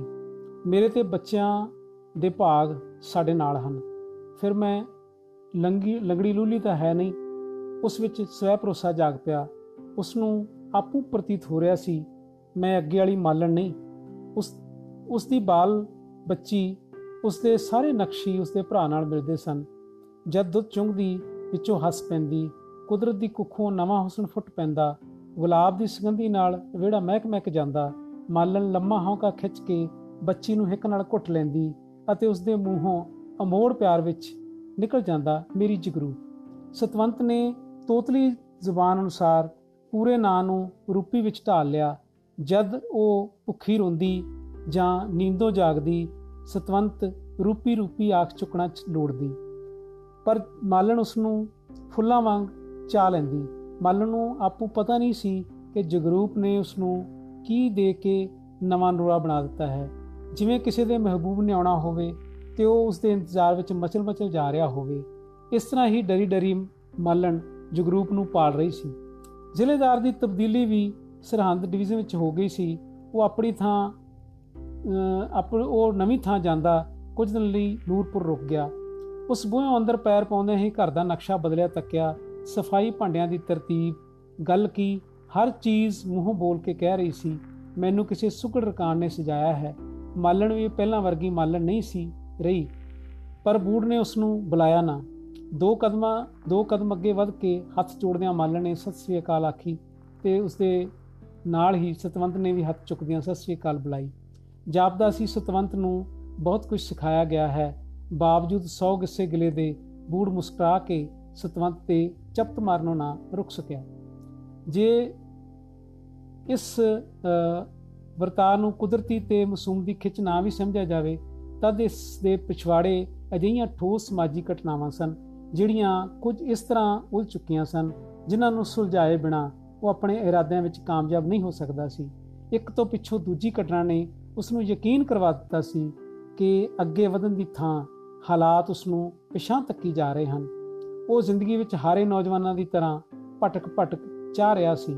ਕਾਸ਼ ਜ਼ਿੰਦਗੀ ਦੁਬਾਰਾ ਜਿਉਣ ਦਾ ਸੁਭਾਗ ਮਿਲ ਜਾਵੇ। ਪਰ ਇਹ ਅਜਿਹੀ ਝੂਠੀ ਕਲਪਨਾ ਸੀ ਜਿਹੜੀ ਉਸ ਦੇ ਆਪਣੇ ਵਿਸ਼ਵਾਸ ਅਨੁਸਾਰ ਪੂਰੀ ਵੀ ਨਹੀਂ ਸੀ ਹੋ ਸਕਦੀ। ਉਸ ਯਕੀਨ ਕਰ ਲਿਆ ਕਿ ਜ਼ਿੰਦਗੀ ਹਸੀਨ ਸੁਪਨੇ ਤੋਂ ਬਿਨਾ ਸਹੀ ਅਰਥਾਂ ਵਿੱਚ ਠੋਸ ਜੰਜਾਲ ਹੈ, ਜਿਸ ਵਿੱਚ ਖਾਹਸ਼ ਨਾ ਰੱਖਦਿਆਂ ਵੀ ਮਜਬੂਰੀ ਨਾਲ ਜਿਉਣਾ ਪੈਂਦਾ ਹੈ। ਇਸ ਤਰ੍ਹਾਂ ਦੇ ਵਿਚਾਰ ਰੱਖਦਿਆਂ ਵੀ ਉਸ ਆਪਣਾ ਰੋਬ ਬਣਾਈ ਰੱਖਣ ਲਈ ਮਾਲਣ ਨੇ ਕਿਹਾ, ਮੈਂ ਤੈਨੂੰ ਆਖਿਆ ਸੀ, ਤੂੰ ਆਈ ਨਾ। ਜਵਾਬ ਦੇਣ ਚੋ, ਜਵਾਬ ਦੇਣ ਦੀ ਕਾਲੀ ਤੋਂ ਪਹਿਲਾਂ ਮਾਲਣ ਨੇ ਆਖੇ ਸ਼ਬਦਾਂ ਨੂੰ ਤੋਲਿਆ, ਜਿਨ੍ਹਾਂ 'ਚ ਸ਼ਕਤੀ ਸੀ, ਕਟੂਤਾ ਨਹੀਂ ਸੀ ਕੱਟੜਤਾ ਨਹੀਂ ਸੀ, ਗਿਲਾ ਸੀ, ਪਰ ਨਰਮੀ ਤੋਂ ਖਾਲੀ ਵੀ ਨਹੀਂ ਸੀ। ਇਸ ਹਾਲ ਵਿੱਚ ਜਦ ਭਰਾ ਭਰਜਾਈ ਵੀ ਸਾਥ ਛੱਡ ਗਏ, ਮੈਂ ਬੱਚੀਆਂ ਨੂੰ ਦੋਹੀ ਛਾਹੀਂ ਚੁੱਕੀ ਕਿੱਥੇ ਜਾ ਸਕਦੀ ਸੀ? ਦੋਨੀ ਬਾਹੀਂ ਚੁੱਕੀ ਕਿੱਥੇ ਜਾ ਸਕਦੀ ਸੀ? ਉਸ ਨੂੰ ਦੁੱਖ ਸੀ ਕਿ ਸਰਦਾਰ ਨੇ ਜਵਾਨ ਭਰਾ ਭਰਜਾਈ ਦਾ ਅਫਸੋਸ ਮੂੰਹ ਰੱਖਣ ਲਈ ਵੀ ਨਹੀਂ ਕੀਤਾ ਸੀ। ਮੈਨੂੰ ਨਹੀਂ ਪਤਾ ਉਸ ਤਲਖ ਹੁੰਦਿਆਂ ਨਾਸਾਂ ਨੂੰ ਫੰਗਾਰਿਆ ਸਤਵੰਤ ਉਸ ਦੀ ਇਸ ਹਰਕਤ ਨਾਲ ਸਹਿਮ ਗਈ। ਸਤਵੰਤ ਵੱਲ ਵੇਖਦਿਆਂ ਉਹ ਅਤਰੀਮ, ਸੂਖਮ ਜਿਹਾ ਪਰਛਾਵਾਂ ਅਨੁਭਵ ਕੀਤਾ। ਮੈਂ ਅੱਗੋਂ ਪਿੱਛੋਂ ਇੱਥੇ ਹੀ ਆਉਣਾ ਸੀ, ਪਰ ਉਹ ਇੱਕ ਪਲ ਰੁਕ ਗਈ। ਉਸ ਬੂੜ ਵੱਲ ਵੇਖਿਆ ਉਸ ਨੂੰ ਕਹੀ ਜਾਣੇ ਵਾਲੀ ਗੱਲ ਦੀ ਇੰਤਜ਼ਾਰ ਸੀ। ਪਰ ਤੁਸੀਂ ਜੋ ਵੀ ਕਰਨਾ ਚਾਹੁੰਦੇ ਹੋ ਕਰ ਲਵੋ। ਮੇਰੀ ਕੋਈ ਚਿੰਤਾ ਨਾ ਕਰੋ। ਮੈਂ ਤੁਹਾਡੀ ਖੁਸ਼ੀ ਵਿੱਚ ਕਿਸੇ ਤਰ੍ਹਾਂ ਦੀ ਭੰਗੜਾ ਨਹੀਂ ਪਾਵਾਂਗੀ। ਮੈਥੋਂ ਜੋ ਲਿਖਵਾਉਣਾ ਹੈ ਲਿਖਵਾ ਲਵੋ। ਪਰ ਮੈਂ ਇਸ ਘਰੋਂ ਬਿਲਕੁਲ ਨਹੀਂ ਜਾਵਾਂਗੀ। ਤੁਹਾਨੂੰ ਕੋਈ ਦੁੱਖ ਤਕਲੀਫ ਨਹੀਂ ਦੇਵਾਂਗੀ। ਜੇਰਾ ਤੇ ਜ਼ਬਤ ਕਰਦਿਆਂ ਵੀ ਉਸ ਦੇ ਹੰਝੂ ਰੁਕ ਨਾ ਸਕੇ। ਉਹ ਨਿਤ ਦਾ ਝੰਡਟ ਮੁਕਾ ਦੇਣਾ ਚਾਹੁੰਦੀ ਸੀ ਤੇ ਚਾਹੁੰਦੀ ਸੀ ਰਤ ਸਕਾਉਣੇ ਸੰਸਿਆ ਤੋਂ ਆਜ਼ਾਦ ਹੋ ਕੇ ਬੱਚੀਆਂ ਨੂੰ ਪਾਲੇ, ਕਿਉਂਕਿ ਉਸ ਆਪਣੀ ਜ਼ਿੰਦਗੀ ਨੂੰ ਬੱਚੀਆਂ ਨਾਲ ਜੋੜ ਲਿਆ ਸੀ। ਬੂੜ ਨੂੰ ਯਕੀਨ ਨਹੀਂ ਸੀ ਆਇਆ ਕਿ ਇੰਨੀਆਂ ਸਪਸ਼ਟ ਤੇ ਖਰੀਆਂ ਗੱਲਾਂ ਉਸ ਦੀ ਅਨਪੜ ਪਤਨੀ ਮਾਲਣ ਨੇ ਹੀ ਆਖੀਆਂ ਸਨ। ਉਹ ਅੱਧ ਮਿੱਟੀਆਂ ਅੱਖਾਂ ਨਾਲ ਮਾਲਣ ਦੇ ਚਿਹਰੇ ਨੂੰ ਡੂੰਘੀ ਨੀਚ ਮੰਨ ਕੇ ਤੱਕਿਆ, ਇੱਕ ਫੈਸਲਾ, ਇੱਕ ਇਰਾਦਾ ਉਸ ਦੇ ਮੂੰਹ ਤੋਂ ਸਾਫ਼ ਪੜਿਆ ਜਾ ਸਕਦਾ ਸੀ। ਸੁਲਤਾਨਾ ਪਿੱਛੋਂ ਇੰਨੀਆਂ ਖਰੀਆਂ ਗੱਲਾਂ ਉਸ ਨੂੰ ਕਦੇ ਕਿਸੇ ਔਰਤ ਨੇ ਨਹੀਂ ਆਖੀਆਂ ਸੀ। ਜਾਪਦਾ ਸੀ, ਮਾਲਣ ਨੇ ਉਸ ਦੇ ਇਰਾਦਿਆਂ ਦਾ ਲੱਕ ਤੋੜ ਦਿੱਤਾ ਹੈ ਉਹ ਛਿੱਥਾਪਣ ਅਨੁਭਵ ਕਰਦਿਆਂ ਵੀ ਜਬੇ ਨਾਲ ਆਖਿਆ ਸੋਚ ਲੈ ਉਸ ਦਾ ਰਵਈਆ ਦੱਸਦਾ ਸੀ ਕਿ ਉਹ ਖੁਦ ਸਮਝੌਤਾ ਚਾਹੁੰਦਾ ਹੈ। ਮੈਂ ਸੋਚਦਾ ਹਾਂ, ਮੈਂ ਸੋਚਾਂ ਨਾਲ ਦਿਹਾੜੇ ਪੂਰੇ ਨਹੀਂ ਕਰ ਸਕਦੀ। ਕੁਝ ਕਰਨ ਵਾਲਾ ਸੋਚੇਗਾ, ਮੈਂ ਤਾਂ ਔਖੇ ਸੌਖਿਆਂ ਬੱਚੀਆਂ ਪਾਲਣੀਆਂ ਨੇ। ਇਹ ਇੱਕ ਹੋਰ ਚੋਟ ਸੀ, ਜਿਹੜੀ ਬੂਰ ਸੇ ਰਾ ਪਈ। ਅੱਛਾ, ਬਹੁਤ ਛੇਤੀ ਇੱਕ ਪਾਸਾ ਹੋ ਜਾਵੇਗਾ। ਬੂਰ ਨੂੰ ਠੀਕ ਉਤਰ ਨਹੀਂ ਬੋੜਿਆ, ਔੜਿਆ ਸੀ, ਪਰ ਉਹ ਆਪੀ ਪੈਦਾ ਕੀਤੀ ਗੱਲਬਾਤ ਨੂੰ ਖਤਮ ਕਰ ਦੇਣਾ ਚਾਹੁੰਦਾ ਸੀ। ਅਸਲ ਵਿੱਚ ਮਾਲਣ ਹੱਥੋਂ ਜ਼ਿੰਦਗੀ ਵਿੱਚ ਪਹਿਲੀ ਵਾਰ ਹਾਰ ਮਹਿਸੂਸ ਕਰ ਲਈ ਸੀ। ਗਲਤ ਸੋਚਾਂ ਨਾਕਾਮ ਇਰਾਦਿਆਂ ਤੇ ਪਤਲੀਆਂ ਕਾਮਨਾਵਾਂ ਨੇ ਉਸ ਨੂੰ ਸਾਰੀ ਰਾਤ ਸੂਲੀ ਤੇ ਟੰਗੀ ਰੱਖਿਆ। ਅਜੀਬ ਤਰ੍ਹਾਂ ਦੀ ਤੜਪਣੀ ਨੇ ਉਸ ਦਾ ਚੈਨ ਹਰਾਮ ਕਰ ਦਿੱਤਾ ਸੀ। ਵਿਆਹ ਕਰਵਾਉਣ ਵਿੱਚ ਹਰਜ ਵੀ ਕੀ ਹੈ? ਇਹ ਆਪੇ ਇੱਥੇ ਪਿੰਡ ਰਹੇਗੀ, ਪਰ ਸੁਲਤਾਨਾ ਵਰਗੀ ਔਰਤ ਵੀ ਮਿਲੇ, ਇਸ ਦਾ ਉਸ ਕੋਲ ਕੋਈ ਜਵਾਬ ਨਹੀਂ ਸੀ। ਹੁਣ ਉਸ ਕੋਲੋਂ ਖਿਆਲਾਂ ਦਾ ਸਰਮਾਇਆ ਵੀ ਖਤਮ ਹੁੰਦਾ ਜਾ ਰਿਹਾ ਸੀ। ਜਿੰਨੇ ਦਿਨ ਉਹ ਪਿੰਡ ਰਿਹਾ, ਮਾਲਣ ਤੋਂ ਕਟਿਆ ਰਿਹਾ ਕਟਿਆ ਕਟਿਆ ਰਿਹਾ ਉਸ ਦੇ ਮੱਥੇ ਦਾ ਤਰਸ਼ੂਲ, ਚਿੰਤਾ ਦੀ ਧੂੜ ਵਿੱਚ ਡੁੱਬ ਗਿਆ ਜਾਪਦਾ ਸੀ। ਉਸ ਨੂੰ 100% ਦੀ ਯਕੀਨ ਸੀ, ਮੈਂ ਵਿਆਹ ਨਹੀਂ ਕਰਵਾ ਸਕਦਾ। ਪਰ ਉਸ ਆਪਣੀ ਬੇਵਕੂਫੀ ਨਾਲ ਸਮਝੌਤੇ ਦਾ ਦਰਵਾਜ਼ਾ ਵੀ ਬੰਦ ਕਰ ਲਿਆ ਸੀ। ਮਾਲਣ ਤੋਂ ਚੋਰੀ, ਉਹ ਦੋ ਬੱਚੀਆਂ ਨੂੰ ਨਫ਼ਰਤ ਤੋਂ ਪਿਆਰ ਦੀਆਂ ਸਾਂਝੀਆਂ ਤੱਕਾਂ ਨਾਲ ਵੇਖਦਾ, ਪਰੰਤ ਪਿਆਰ ਨਫ਼ਰਤ ਤੋਂ ਪਛਾੜ ਜਾਂਦਾ। ਜਾਣ ਤੋਂ ਪਹਿਲਾਂ ਉਸ ਇੱਕ ਪਲ ਚਾਹਿਆ ਮਾਲਣ ਉਸ ਨੂੰ ਬੁਲਾ ਲਵੇ, ਪਰ ਜਾਪਦਾ ਐ ਸੀ, ਮਾਲਣ ਲੋਹਾ ਹੋ ਗਈ ਸੀ। ਜਿਹੜੀ ਮਾਮੂਲੀ ਸੱਟ ਨਾਲ ਨਹੀਂ, ਸਗੋਂ ਪਿਘਲਾਇਆ ਹੀ ਮੁੜ ਸਕਦੀ ਸੀ। ਮੁੜ ਸਕਦੀ ਹੈ। ਉਸ ਦੇ ਜਾਣ ਪਿੱਛੋਂ ਪਹਿਲੀ ਸ਼ਾਮ ਜਦ ਘਰ ਕੋਈ ਨਹੀਂ ਸੀ, ਜਗਰੂਪ ਸਵਾਦ ਵਿੱਚ ਸੁੱਤੀ ਪਈ ਸੀ ਤੇ ਬੂੜ ਮੰਜੇ ਉੱਤੇ ਝੁਕਿਆ ਉਸ ਨੂੰ ਦੇਖ ਰਿਹਾ ਸੀ। ਉਸ ਨੂੰ ਇਉਂ ਜਾਪ ਰਿਹਾ ਸੀ, ਜਿਵੇਂ ਸਾਹ ਧੜਕਣ ਨਾਲ ਸੁਹਾ ਗੁਲਾਬ ਲਹਿਰਾ ਰਿਹਾ ਹੈ। ਉਸ ਬੱਚੇ ਨੂੰ ਜ਼ਿੰਦਗੀ ਭਰ ਇਹਨਾਂ ਨੇੜਿਓਂ ਨਹੀਂ ਦੇਖਿਆ ਸੀ। ਸੁੰਦਰਤਾ, ਕੋਮਲਤਾ ਤੇ ਸੁਗੰਧੀ ਦੇ ਪਿਆਰ ਦਾ ਠੋਸ ਰੂਪ ਧਾਰ ਲਿਆ ਸੀ। ਉਸ ਦੇ ਅੰਦਰ ਮਨੁੱਖਤਾ ਕਲਵਲ ਹੋ ਉੱਠੀ। ਉਹ ਚਾਹੁੰਦਾ ਸੀ ਇੱਕ ਵਾਰ ਜਗਰੂਪ ਨੂੰ ਚੁੱਕ ਕੇ ਛਾਤੀ ਨਾਲ ਲਾ ਲਵੇ, ਉਸ ਦੇ ਅੰਦਰ ਕੁਝ ਸੜੀ ਜਾ ਰਿਹਾ ਸੀ, ਪਰ ਐਨ ਮੌਕੇ ਤੇ ਉਸ ਦੀ ਚੋਰੀ ਫੜੀ ਗਈ। ਹਲਕੀ ਜਿਹੀ ਕੰਬਣੀ ਪਿੱਛੋਂ ਉਹ ਸਤੰਭ ਬਣ ਗਿਆ। ਮਾਲਣ ਦੀ ਖੁਸ਼ੀ ਇੱਕਦਮ ਜਬਦ ਦੀ ਦੀਵਾਰ ਤੋੜ ਦੇਣਾ ਚਾਹੁੰਦੀ ਸੀ, ਪਰ ਆਪਣੀ ਆਗਾਤ ਖੁਸ਼ੀ ਨੂੰ ਲੁਕਾਉਂਦਿਆਂ ਉਸ ਜਗਰੂਪ ਨੂੰ ਚੁੱਕ ਕੇ ਬੂੜ ਦੀਆਂ ਬਾਹਾਂ ਵਿੱਚ ਦੇ ਦਿੱਤਾ। ਬੂੜ ਅਕੜਾ ਕੇ ਰਹਿ ਗਿਆ। ਉਸ ਨੂੰ ਕੁਝ ਨਹੀਂ ਸੁਝ ਰਿਹਾ ਸੀ, ਤੇਰੀ ਇਹ ਕੁੜੀ ਤਾਂ ਸੋਹਣੀ ਹੈ। ਅਪੋਲ ਹੀ ਉਸ ਦੇ ਮੂੰਹ ਨਿਕਲ ਗਿਆ। ਮਾਪਿਆਂ ਲਈ ਸਾਰੇ ਬੱਚੇ ਸੋਹਣੇ ਹੁੰਦੇ ਆ। ਮਾਲਣ ਲਈ ਜਿਹੜੀ ਜ਼ਿੰਦਗੀ ਮਣਾ ਮੂਹੀ ਭਾਰੀ ਸੀ, ਇੰਨੀ ਹੌਲੀ ਫੁੱਲ ਹੋ ਗਈ ਕਿ ਇੱਕ ਛਾਲ ਵਿੱਚ ਸੱਤ ਸਮੁੰਦਰ ਟੱਪ ਜਾਣ ਲਈ ਉਸ ਦੇ ਪਰ ਆਕੜ ਗਏ। ਬੂੜ ਇਸ ਘਟਨਾ ਨਾਲ ਬਾਹਰ ਮੁਖੀ ਸ਼ਰਮਿੰਦਾ ਸੀ ਕਿ ਉਸ ਦੇ ਗਲਤ ਇਰਾਦਿਆਂ ਦੀ ਮੌਤ ਹੋ ਚੁੱਕੀ ਸੀ, ਪਰ ਉਸ ਦਾ ਹਿੰਡੀ ਮਰਦਊ ਜਵਾ ਜਵਾ ਹਾਲੇ ਵੀ ਖੱਲੜ ਪਾਈ ਫਿਰਦਾ ਸੀ। ਉਹ ਝੂਰਦਾ ਝੂਰਦਾ ਪਾਣੀ ਦੇ ਬੂਰ ਵਾਂਗ ਕਿਨਾਰੇ ਆ ਲੱਗਾ ਸੀ। ਮਾਲਣ ਲਈ ਉਹ ਰਾਤ ਸਹੀ ਅਰਥਾਂ ਵਿੱਚ ਸੁਹਾਗ ਰਾਤ ਬਣ ਕੇ ਆਈ ਸੀ। ਇਹ ਸੀ ਇਸ ਨਾਵਲ ਦਾ ਪਹਿਲਾ ਐਪੀਸੋਡ ਇਸ ਤੋਂ ਬਾਅਦ ਆਪਾਂ ਅਗਲਾ ਐਪੀਸੋਡ ਯਾਨੀ ਐਪੀਸੋਡ ਨੰਬਰ 2 ਕਰਾਂਗੇ।